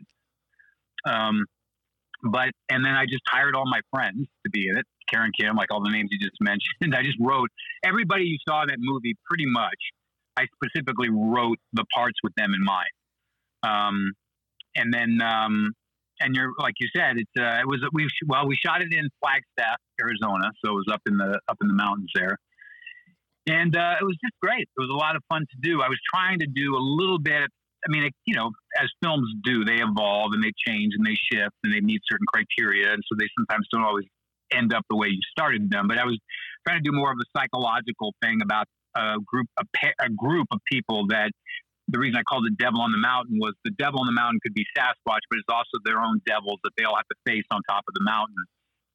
Because each of them, once they're thrown into a cabin together, the idea was to find all their different, like, eh, all their different fears that were coming out. And it was a movie where every film up to that point I'd seen was Sasquatch. Sasquatch was this, you know, salivating fang creature that's like tearing people's heads off. I said, what if we have that fear through the movie because they needed it to be they needed people to be afraid you know however afraid you could be of that movie but i said what if at the end we realized wait a minute you know actually i think it, that creature was not the real devil in the movie. You know you start to put it together and and that was kind of what i was hoping to do with uh with the movie. But like you said had a chance to work with craig wasson and and rance and and all of those guys again. And um i did lead to appleseed actually indirectly yeah. And one of the in that one you play um, one of the bank robbers, and Rance Howard plays the I think it was the sheriff, sure and Mhm. and he's and he's kind of like a modern version of Opie's dad, you know, Andy Griffith's show. He's like the modern version of Right. that sheriff in my mind. I picture him like because he's he's laid back. He's like you know, and, and he's not as gung. He's like gets the job done, but you don't have to be like in your face at the type doing it. And he's close and he's close to retiring, and so on. And of course, Lance Henriksen and, and Tim Thomerson play his buddies, you know, from back in the day that still live in the town, and they go out there Yep. after the bank robbers, after you guys. And uh, my my favorite scene at the end of that movie, and of course this is a little bit of a spoiler because obviously it tells you two of the characters that are going to make it to the end.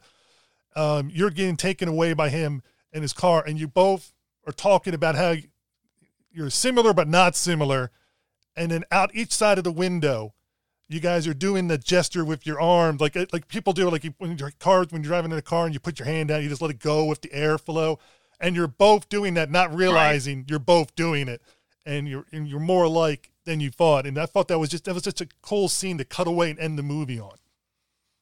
Oh, I'm glad you caught that. Yeah, that that was uh, that was fun. That was sort of the tie to the whole thing at the end. You know, it's like finding out we're not all that different, and you know, we just go off on different paths.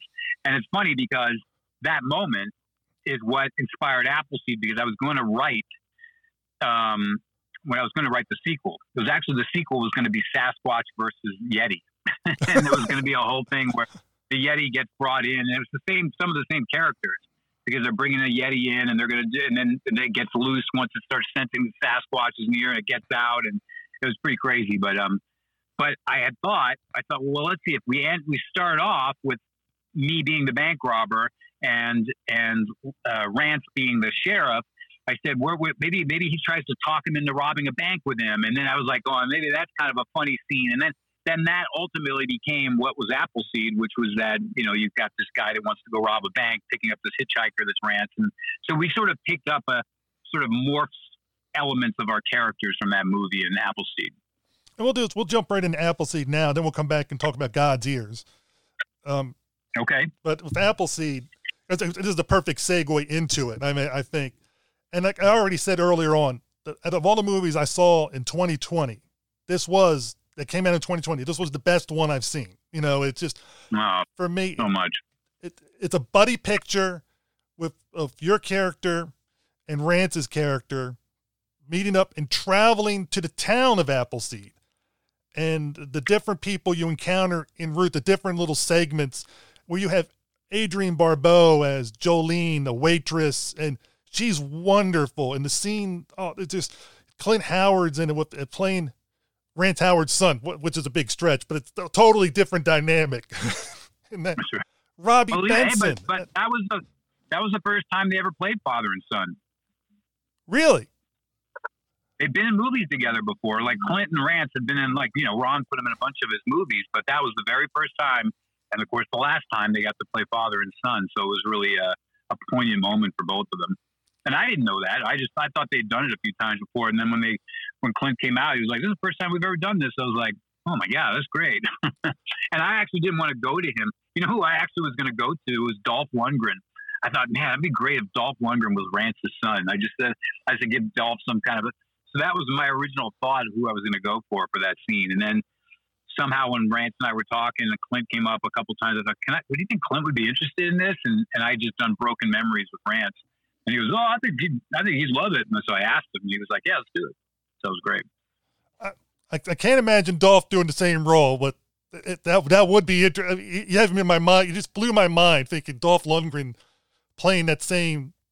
Well, I know, and, and that's what I mean. It's like it would have been weird and odd, but I think it would have been interesting to have seen, you know. And because I, wa- at that point specifically, you know, Dolph had been doing so many action films, and we were taught. He was talking to me about stretching his roles and doing. When I thought, started thinking, hmm, maybe he want to do this, you know. But I never got around to asking him specifically about that. I do have another script. I'm I'm writing a script with him now, but I've got one I'm writing for him that I'm hoping he'll do afterwards.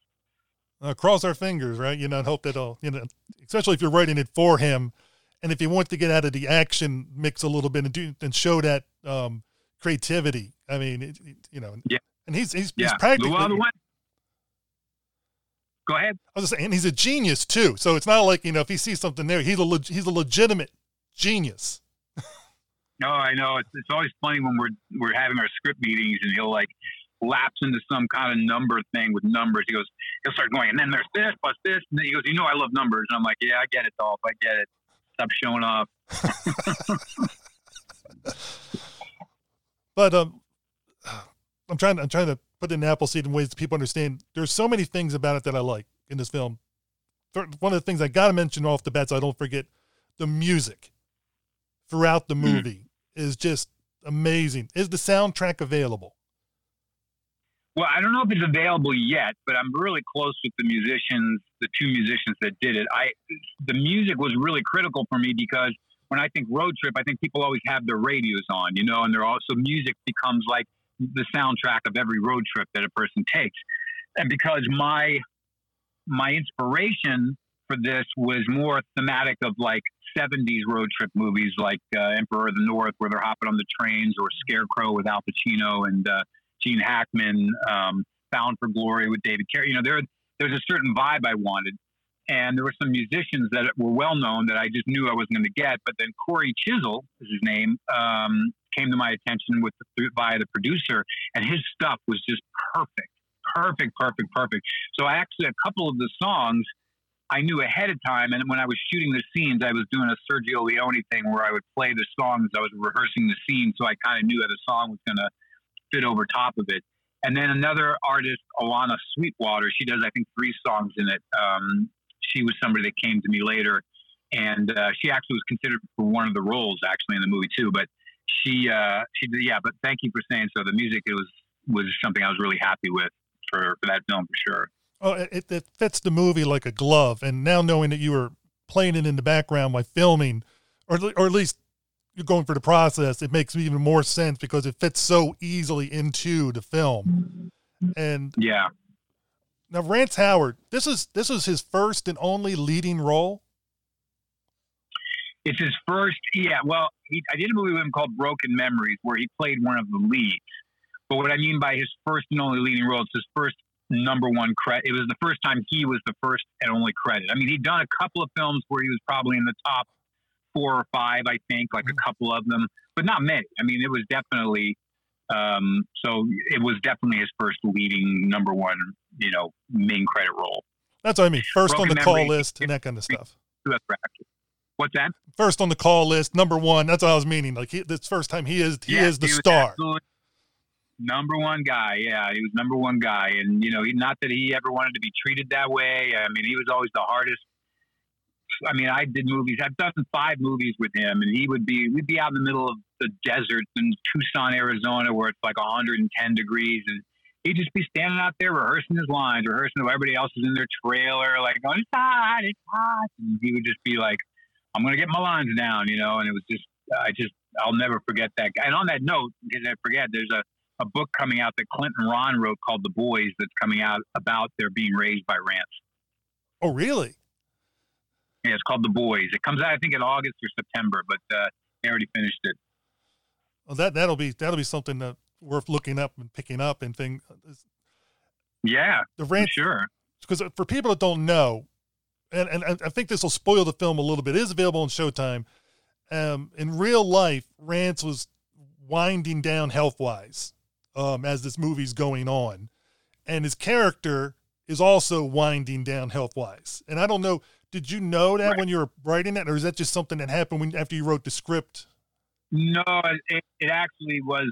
It was not something we knew. As a matter of fact, it was kind of a surprise to us entire until afterwards. You know, um, and um, you know there was chances are he had gotten contracted sick from being bit by a mosquito, whether it was in California or so we don't, we don't no one knows exactly where, but you know it just it kind of got to him, and he. Uh, and as it happened, that film is probably the one that I was closest to doing in actual sequence of any film I've ever done. That we were shooting it along the way, basically in order. So you're right. It was sort of like from the beginning on down. It was towards the end of the shoot, which is also exhausting, anyways. You get exhausted and tired. In fact, the first shot in the movie with me and the behind me was the first shot we ever did. You know, so that that condition definitely played into it, and and I think we were all noticing it our way through because Rance has always been somebody that was you get off it's called off book where you get your mem your memorized and you toss the script aside and you're on set. You don't need to be constantly looking at your script to see your lines, you know. And he was always that way. And during this movie, it was what we noticed he had to have a script with him all the time because his brain wasn't retaining the information, you know. And it was and it was very troubling for him personally because he didn't want he didn't want to be that guy that forgot his lines. But it was like that like I had shots where I could see the script and it was hard because I knew if I said, Hey Rance, you know, I can kind of see your script. You know, he it was almost embarrassing for him, and he didn't want to be the guy that's known for having to hold his script. But it's like the poor guy, and he wouldn't stop though. He would just he just kept going. He didn't want to stop, you know. Um, but you're right. It's when I watch it sometimes, and there's a for those who haven't seen it yet, there's the scene that that sort of climaxes around a bank robbery towards the end of the movie, and and you can see him in there, and you know, you can just I think you can always see it in his being tired, you know, in that scene, you know, and so. um but it, what a beautiful man to work with, and just as professional as he is, as old school actor as they come, you know, and to have given him that project, he knew about it. He knew I'd written it for him ten years before. It took ten years to get it going, and um, I, one of my greatest joys in my life will always be knowing that I got that movie done in time for him to do. Um, he never got a chance to see it completed. He got to see some of the footage and stuff, but he never got a chance to see it completed, unfortunately. and it just shows you his total professionalism and he comes across in all the films I've seen him in he just seems like this really nice person you know like that that you would just really get to know and it's just one of those things it just it seems like that hard work ethic and stuff like that um just to, just just, just to, I mean he's been in so many things in his career it's it's, it's Yeah. Oh God, his resume is like longer than everybody. You know, I was I gave I gave uh, a eulogy at his at his service. You know, I got to get up and talk, and I remember one of the things I said is I looked around the room and he had all these people like Brian Grazer in there, and you know Henry Winkler, and everybody was there. And I was like, going, I think Rance's resume was longer than every single one of yours is all put together. you know, I mean, he's just he's been around so much. I remember I was even, you know, because the movies I do, they're not we're not in these catered, uh, you know, trailers. Everybody gets the, and we're shooting one page a day, and it's all like it's not. We're like hustling and moving. We're doing eight or nine pages sometimes a day. We're on the road. We sometimes are lucky if we just got an Apple box to sit on. You know, we're we're driving around in vans. So you know, I mean, it's like you know, we shot a, on a moving train. You know, that we got to rent for five hours on that on that film, and which Ron Howard told me was like one of his favorite scenes in the movie. My he, said, Ron told me that his favorite scenes in the movie was the train and my grandmother. So that was kind of nice.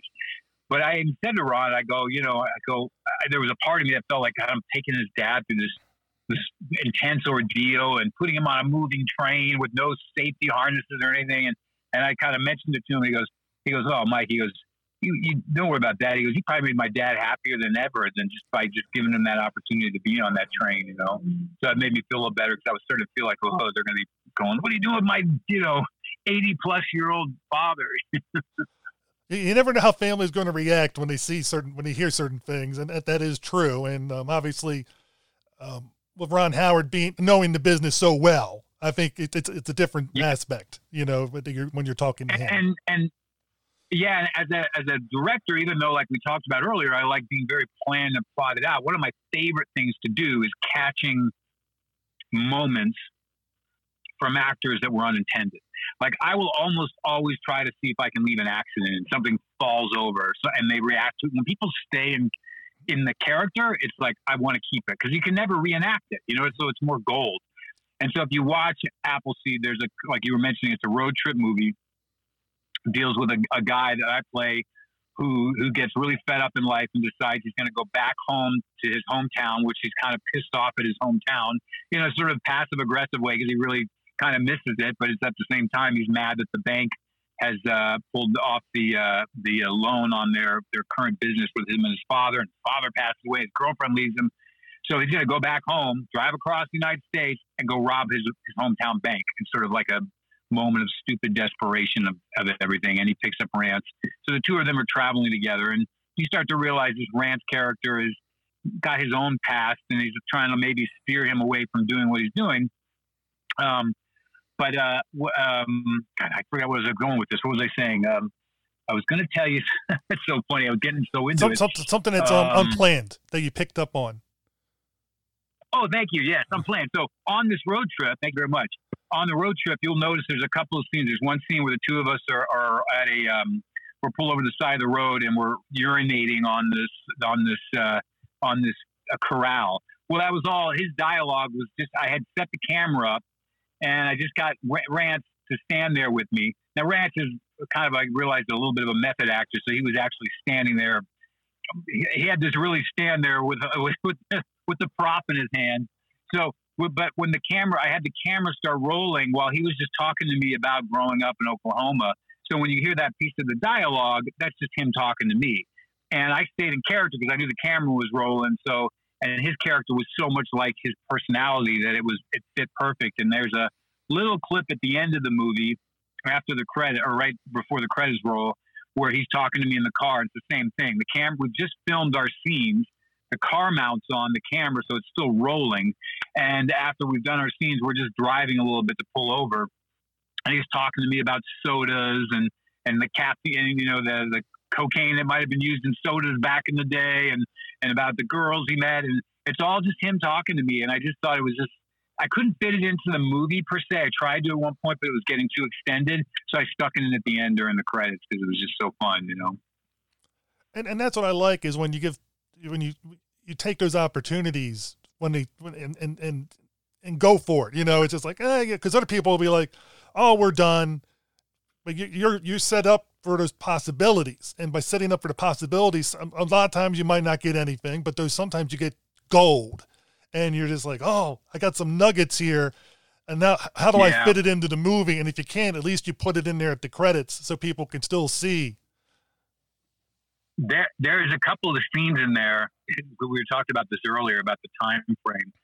They were trying to I, my my draft my my rough cuts of the movie kept like kind of just tipping two hours, and so it was a little long. And I thought, okay, I got to start pulling some stuff out, and I got it down to I, I want to say about a hundred and something minutes.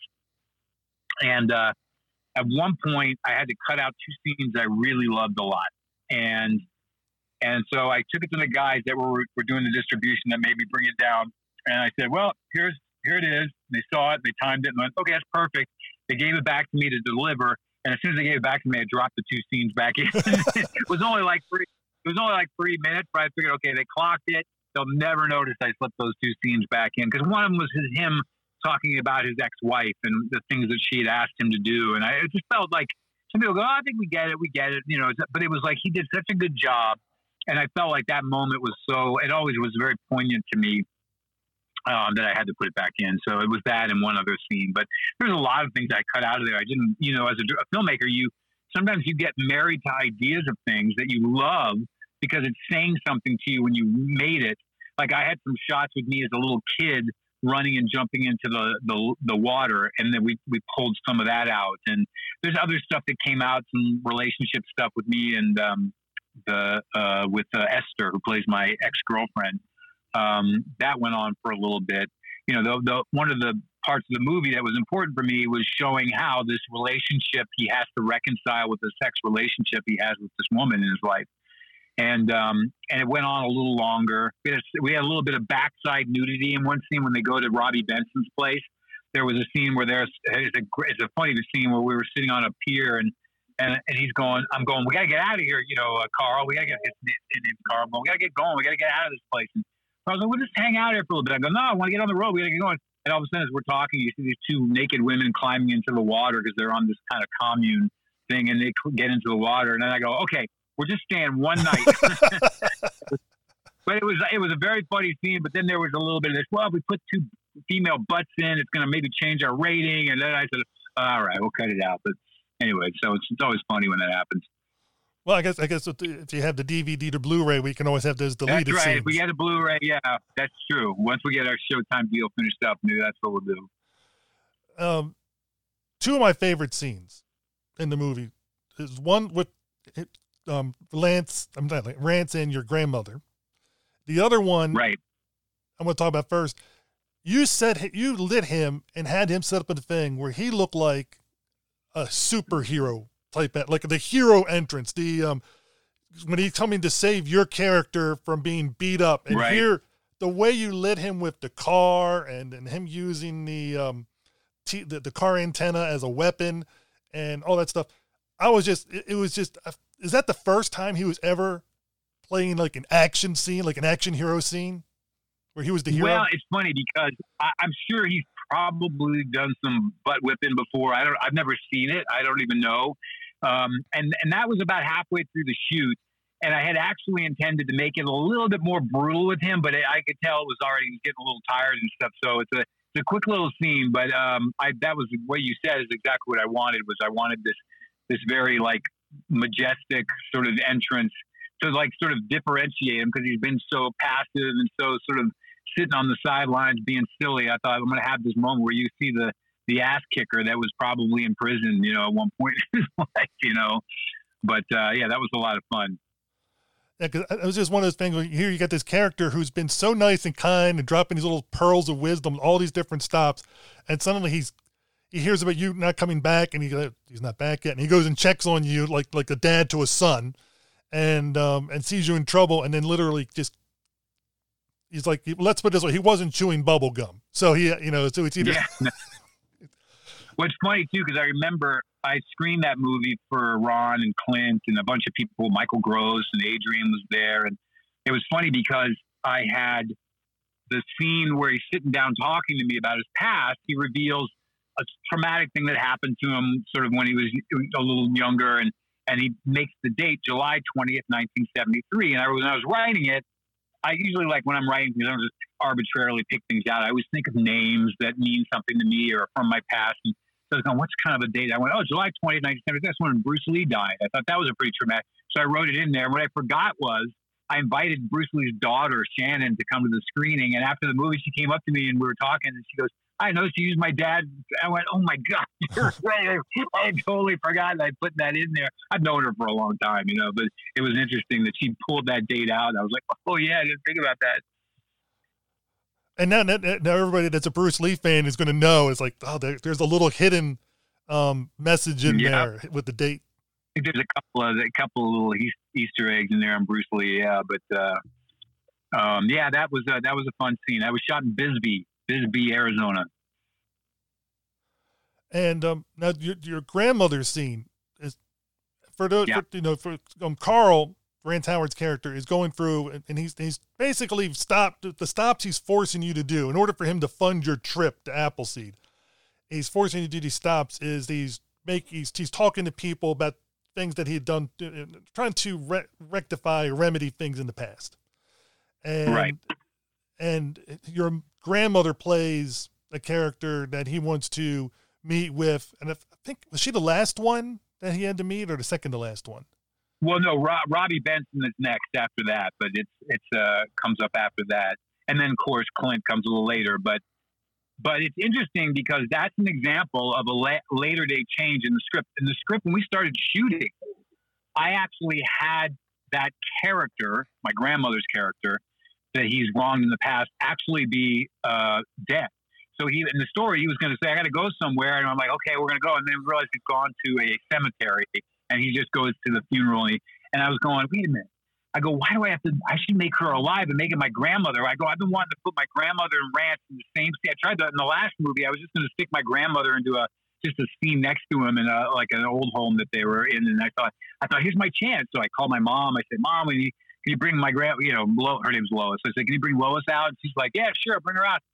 And so Rance at this point in the story. I mean, at the point in the shooting, he was was having trouble with his lines a lot. You know, he was really struggling. And I said, "Look, Rance, I'm bringing my the scene where you were supposed to go to the cemetery. I'm going to bring my grandmother out. I'm going to have the character be alive. She's going to be in this this uh, retirement home, and you're going to come and you're going to talk to her." And I said, uh, "She can't have lines because she's got dementia, anyways. I mean, I can sit there and coax her and have her do things, but she's not going to remember lines." So I said, "You're going to have to. You know, I said you're going to put." And he he wasn't used to improv. So he was like a little. There was a part that was like ner- like well, script. I go, just don't worry about. it. We'll just come give it a try. So in the movie, when you watch it, you'll see Rance walking down the hall, and then he goes and sits down. It's a long shot. He sits down with my grandmother. I also kept them apart. They never met each other before that scene. So when I started rolling cameras and my grandma was sitting there, Rance had never even met her because I really wanted it to just play supernatural. So he goes and he sits down next to her, and he, and I said, "Look, I told him, I said, all you're doing is you're coming to pay you're you're trying to get her to and you're trying to talk to her about what happened in the past.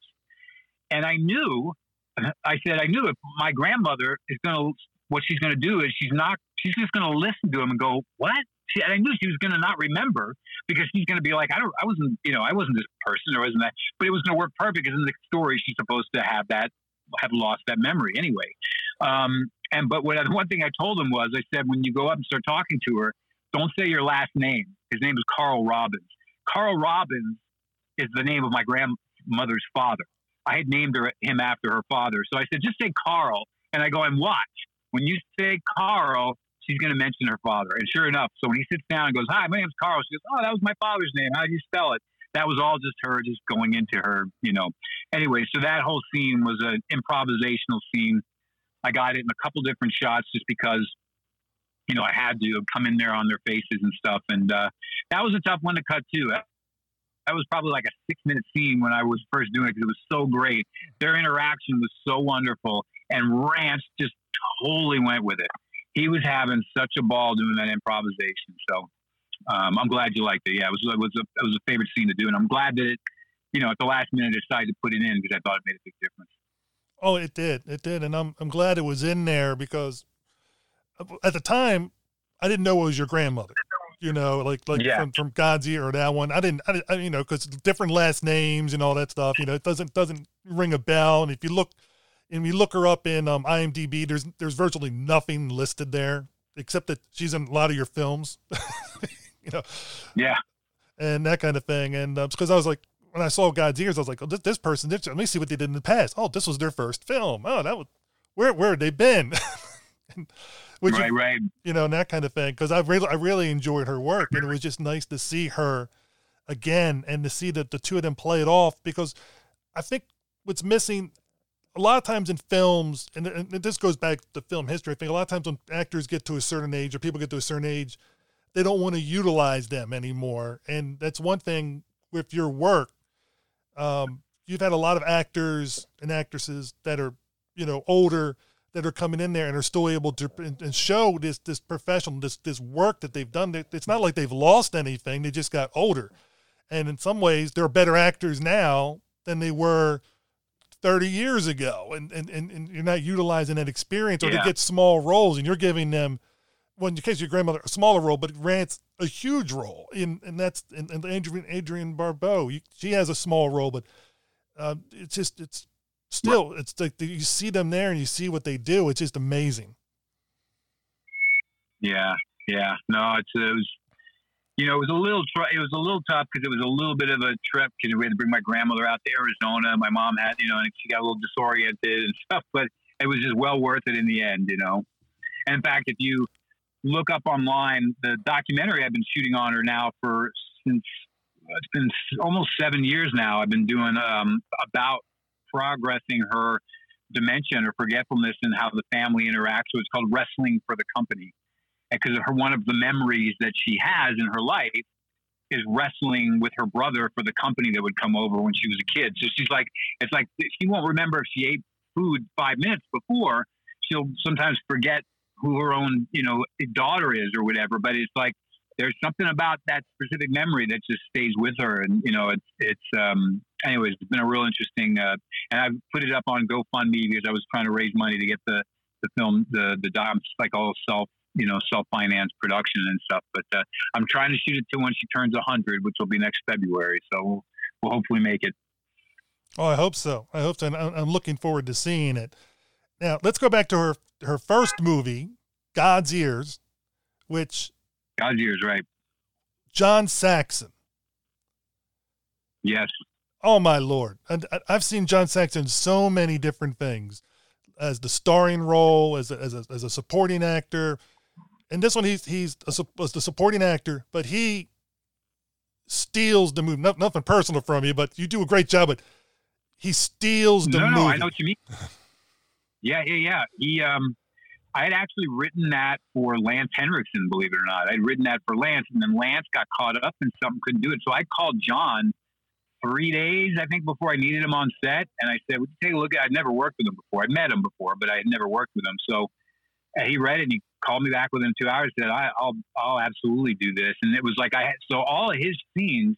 An example of how we did this: we shot in three days. I think we shot everything he did in three days.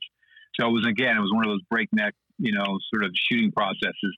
Um, but uh, yeah, he um, he and that's another Bruce Lee reference. His name was Lee in the movie. Um, but uh, yeah, he was great in it. It's, it's a very his relationship with the Noah character, the, the guy that I play, and, and and just his his character. I loved it in that movie, and I was he was so perfect for it. And I'm and he actually told me he said it's God's Ears is, one of his top three favorite films he ever made. So it was kind of a nice uh, that meant a lot to me.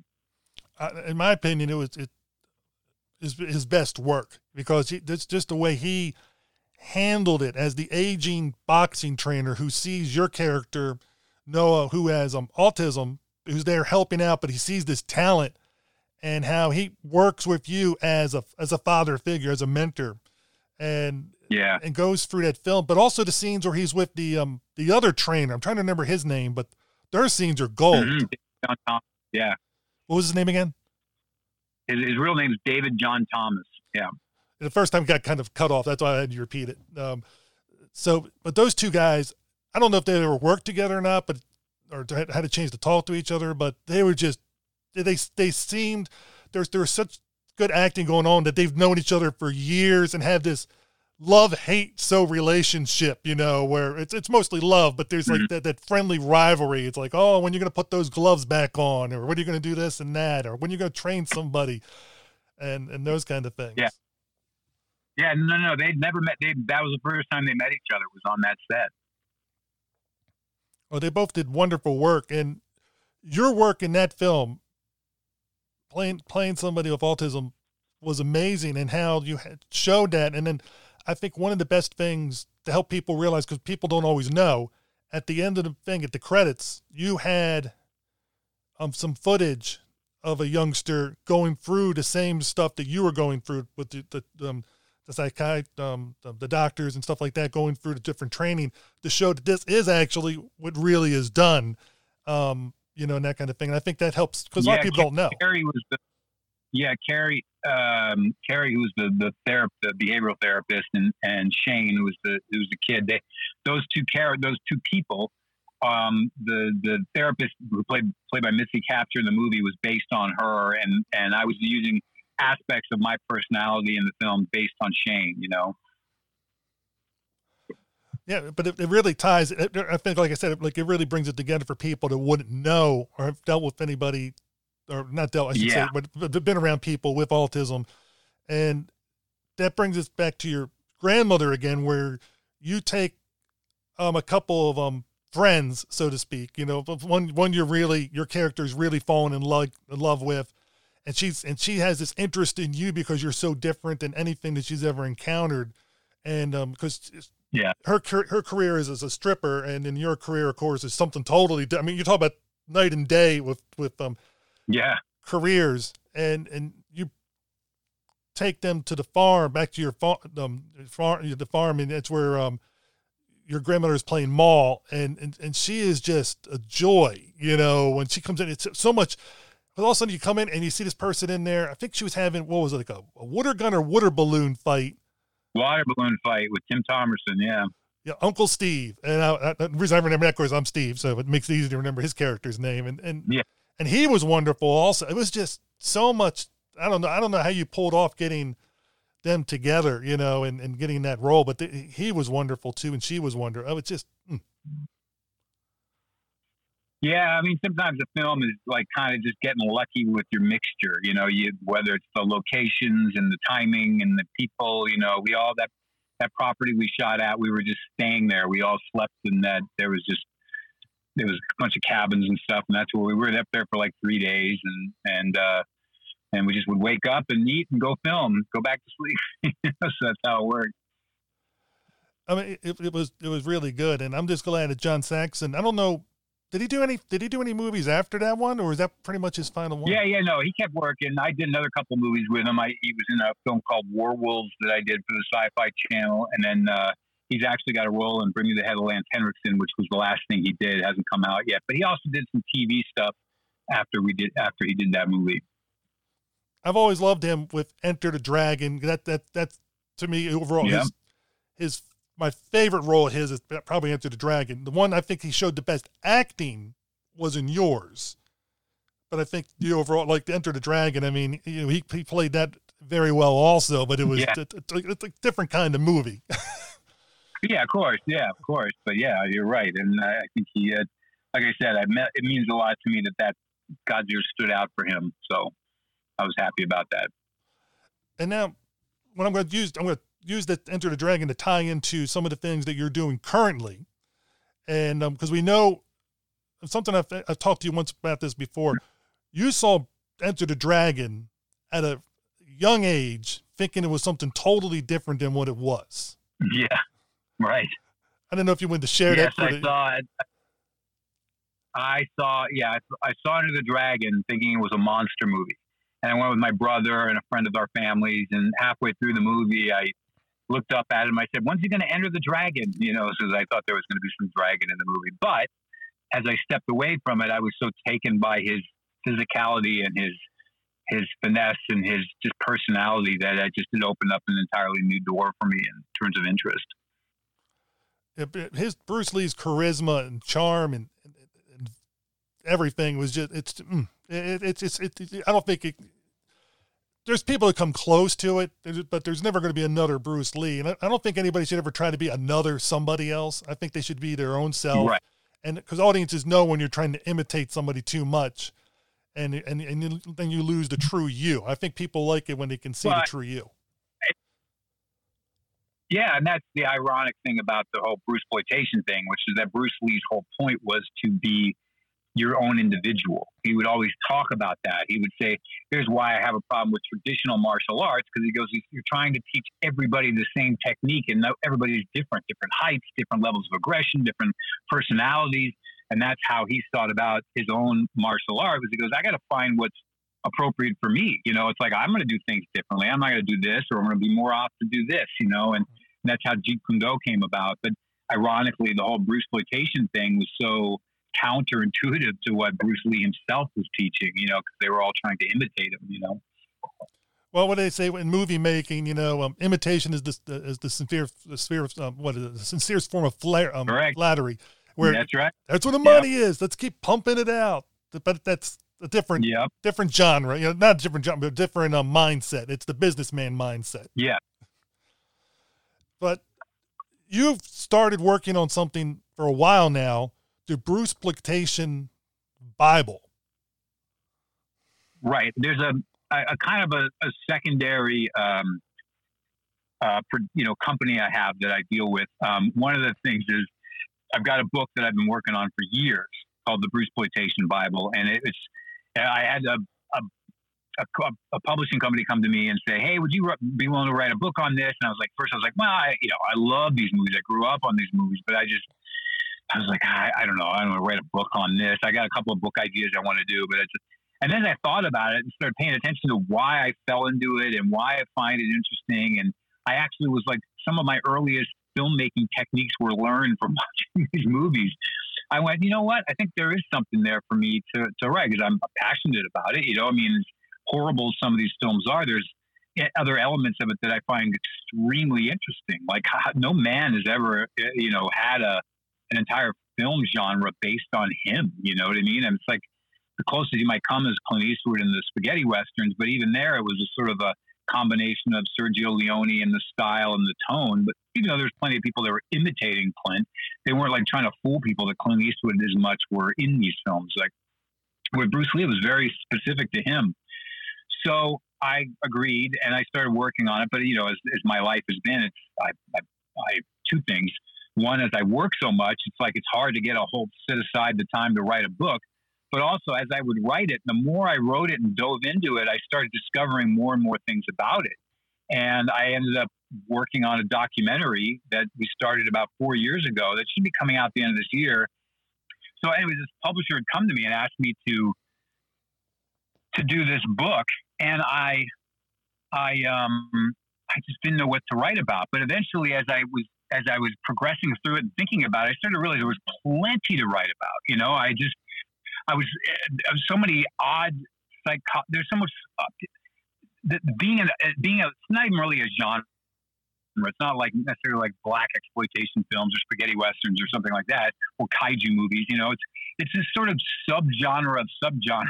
You know, but it still exists, and it had a real interesting psychology behind it. And so, as I was doing this, um, as I was doing this um, uh, documentary that I got asked to do, we started, um, you know, I started to meet all the filmmakers. I started to meet the actors. Um, I began to realize that these films are actually disappearing. I mean, they're like, and many of them have, eh, you know, for all their faults that they have, they're, um, there's plenty of uh, technicians, performers, directors, et cetera, et cetera, that worked on these films, that cut their teeth on these movies, that from a historical perspective, they ma- make the films important, you know? And so um, I, I've sort of taken on a new sideline of business, which I wouldn't say business, more of a more of a, a goal, which is to find these films as much as possible and restore them so we don't lose them forever. Because there are many of them that are barely surviving on YouTube as these cropped 19th generation versions of the films, and the the companies themselves have burned the films. They've they've literally the Shaw brothers went through a number of them and threw them into the ocean. Literally threw films into the ocean because they didn't want people to own them. And so, um, anyways, it's a very interesting. It's a very interesting journey, very Indiana Jones and the Temple of Kung Fu movies, you know. Oh, I know, and but but let me ask you though, with when you did this deep dive in and finding that these films were so badly deteriorating and about to go out, is that what led you to go into Pearl River, the imprint, to try to restore? Yes, Pearl Pearl River. So I'm working on this documentary actually with Severin Films, and um, we're, we're releasing a number of films that deal specifically with the Bruce exploitation aspect. Pearl River, on the other hand, is a little bit more of an offshoot. I realized as I was dealing with the Bruce exploitation type films that many of these historical kung fu films are also just getting left to the wayside. Films that I grew up on, going to the theater and, and watching, you know, on the big screen and being inspired by some great movies. I mean, really great movies that, you know, uh, we went to when we went to Hong Kong and Taiwan and, and South Korea, we would like go to their film archives and they wouldn't have these movies anymore. They didn't exist. And then it was like you go to film collectors and film collectors are an interesting bunch. Some of them have these films and they're like, no, I'm never going to take it out of my closet. You can never see it. You know, it's like there's some weird sort of like strangeness that goes on there. And then occasionally you might find a, a, a, guy going, yeah, sure, I'll rent it to you or whatever. There's a guy named Dan Halsted who's a, a film collector. He's now in Portland, Oregon. He's great. He's been helping us because he's got a, a number of films. If you look him up um, online, you can find his great story of when he found a theater in Canada that had had like literally hundreds of these movies just in their basement. He just managed to get them all. But people like him that have been really helping us because I'm just looking to get them transferred and restored for an audience. You know, mm-hmm. I just want to make sure they're not lost forever. You know, let's get them while there's still some some uh, you know uh, workable elements off of these 35 millimeter prints that haven't gone completely bad or chopped to pieces. Let's let's get them let them go. And so I've been searching through going to Italy and South Africa and Asia, et cetera, to try and find film prints that we can uh, we can release through Pearl River. It's a small grassroots company. We've only done four releases so far. Fifth one's coming out pretty soon. The recent one's called the Basher Box. Mm-hmm. It's about this is two films that were the Basher era was an era of the, the kung fu film that evolved from outside of a very long traditional style of fighting where you get like um, these Wong Fei Hung movies where it was very classical, like sword fighting, you know, and some mystical, magical flying around kind of sword play.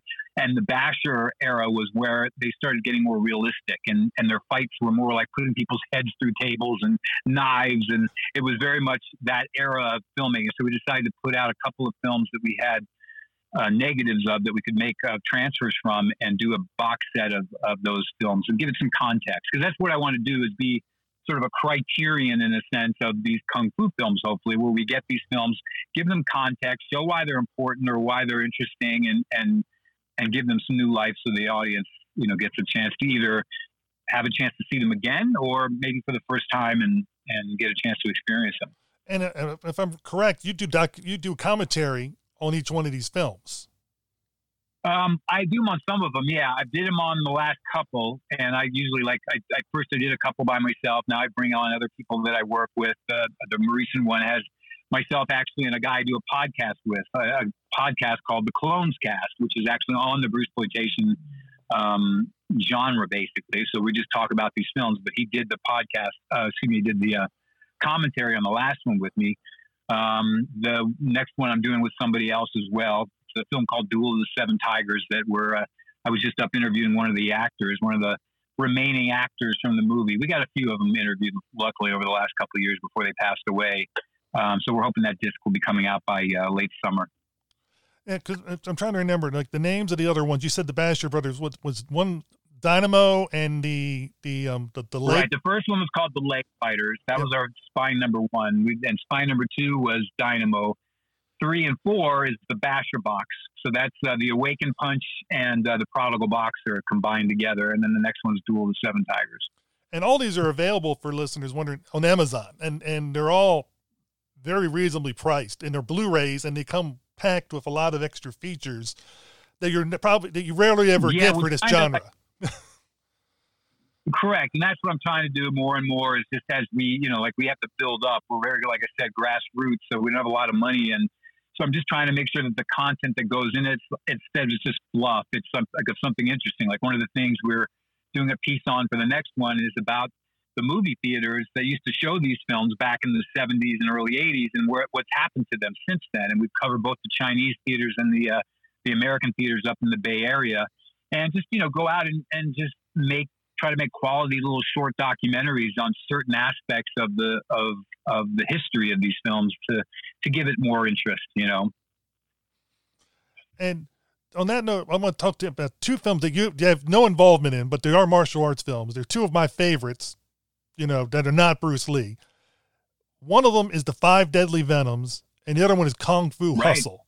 They're to- totally different right. films. Okay, well, so Kung Fu Hustle, we just interviewed one of the, the actors from Kung Fu Hustle last weekend because he's in he's in one of the he's in Duel of the Seven Tigers actually, and um and then and Five Deadly Venoms we entered we in, interviewed um, one of those actors for the, the documentary that's coming out on the Bruce exploitations. His name's Lo Meng, um, and he was he was the Toad in the in the Five Deadly Venoms.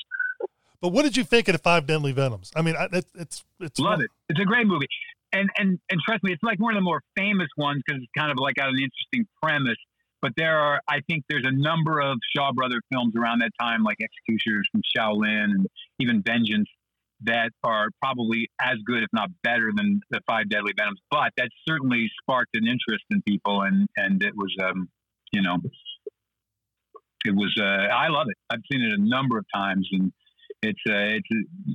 I- I'm actually kind of shocked in this modern day and age it hasn't been remade in some fashion or another. You know, it's got the perfect premise to be remade. I mean, it's calling to be remade. Maybe Sure. it just needs the right director to, you know, I don't know. I'm talking to somebody who has an idea of martial arts directing. You could, yeah, you could get it going. You could play the master that sets them all off, and um, you have your role that way. And uh, then it because it's it's one of the few movies that actually act- has twists and turns in the plot for this genre. You know, where a lot of them are pretty straightforward. And again, for me, just seeing the physicality of all the different venoms and the other people, it's just yeah, yeah, exactly. amazing.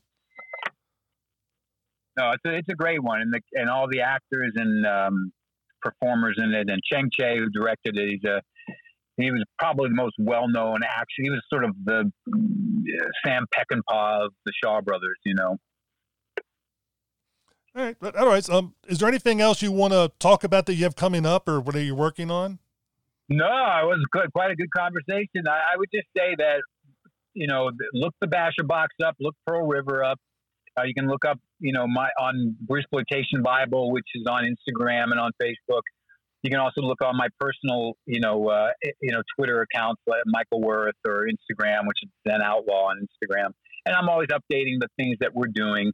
Like you mentioned, Appleseed's currently on Showtime. Should be on for the rest of the year, I believe um, before uh, we, I think we transfer over to elsewhere. I've got a couple films coming out to festivals this year. Um, the, one's called The Butterfly Guard, and uh, the other one's called The Sugar Moon Tribe. So both of these two films, I've directed both of them. I acted in both of them.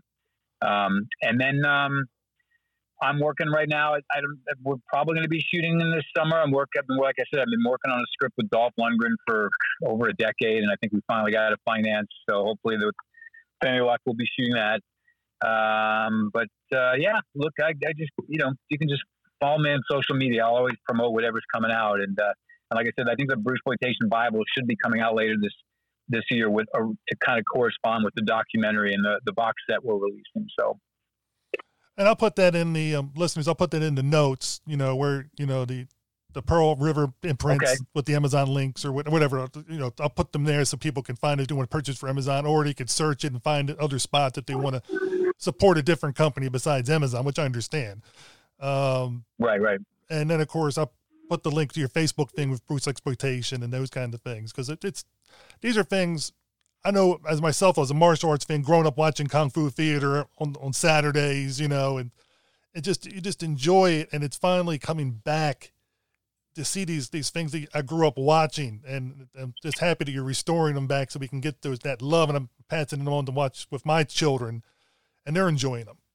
Right. Well, I, I hope so. I mean, that's the idea. I'm hoping we, we start doing really well with the company because the, the more people we get buying and the more I'll be able to keep finding the films because it's finding these films, getting the rights to them, restoring them, creating content. It's a, it's a, it's a costly, you know, thing, but I love it. I mean, I love it. It's just, uh, it takes an effort though. It's for sure. So you're, you're unlike unlike Indiana Jones, where it said this this belongs in a museum. You're like this belongs on a Blu-ray. That's right. That's right. That's what I'm doing. I just got to get that hat. Well, thanks again, and um, uh, Michael for joining me. And let Thank you, Steve. I appreciate it. oh, you're welcome. And listeners, um, stay tuned for our next episode, which will either be a movie review decided by the cast of a die, an interview, or something that we've been starting recently, discussions on different topics of related to movies.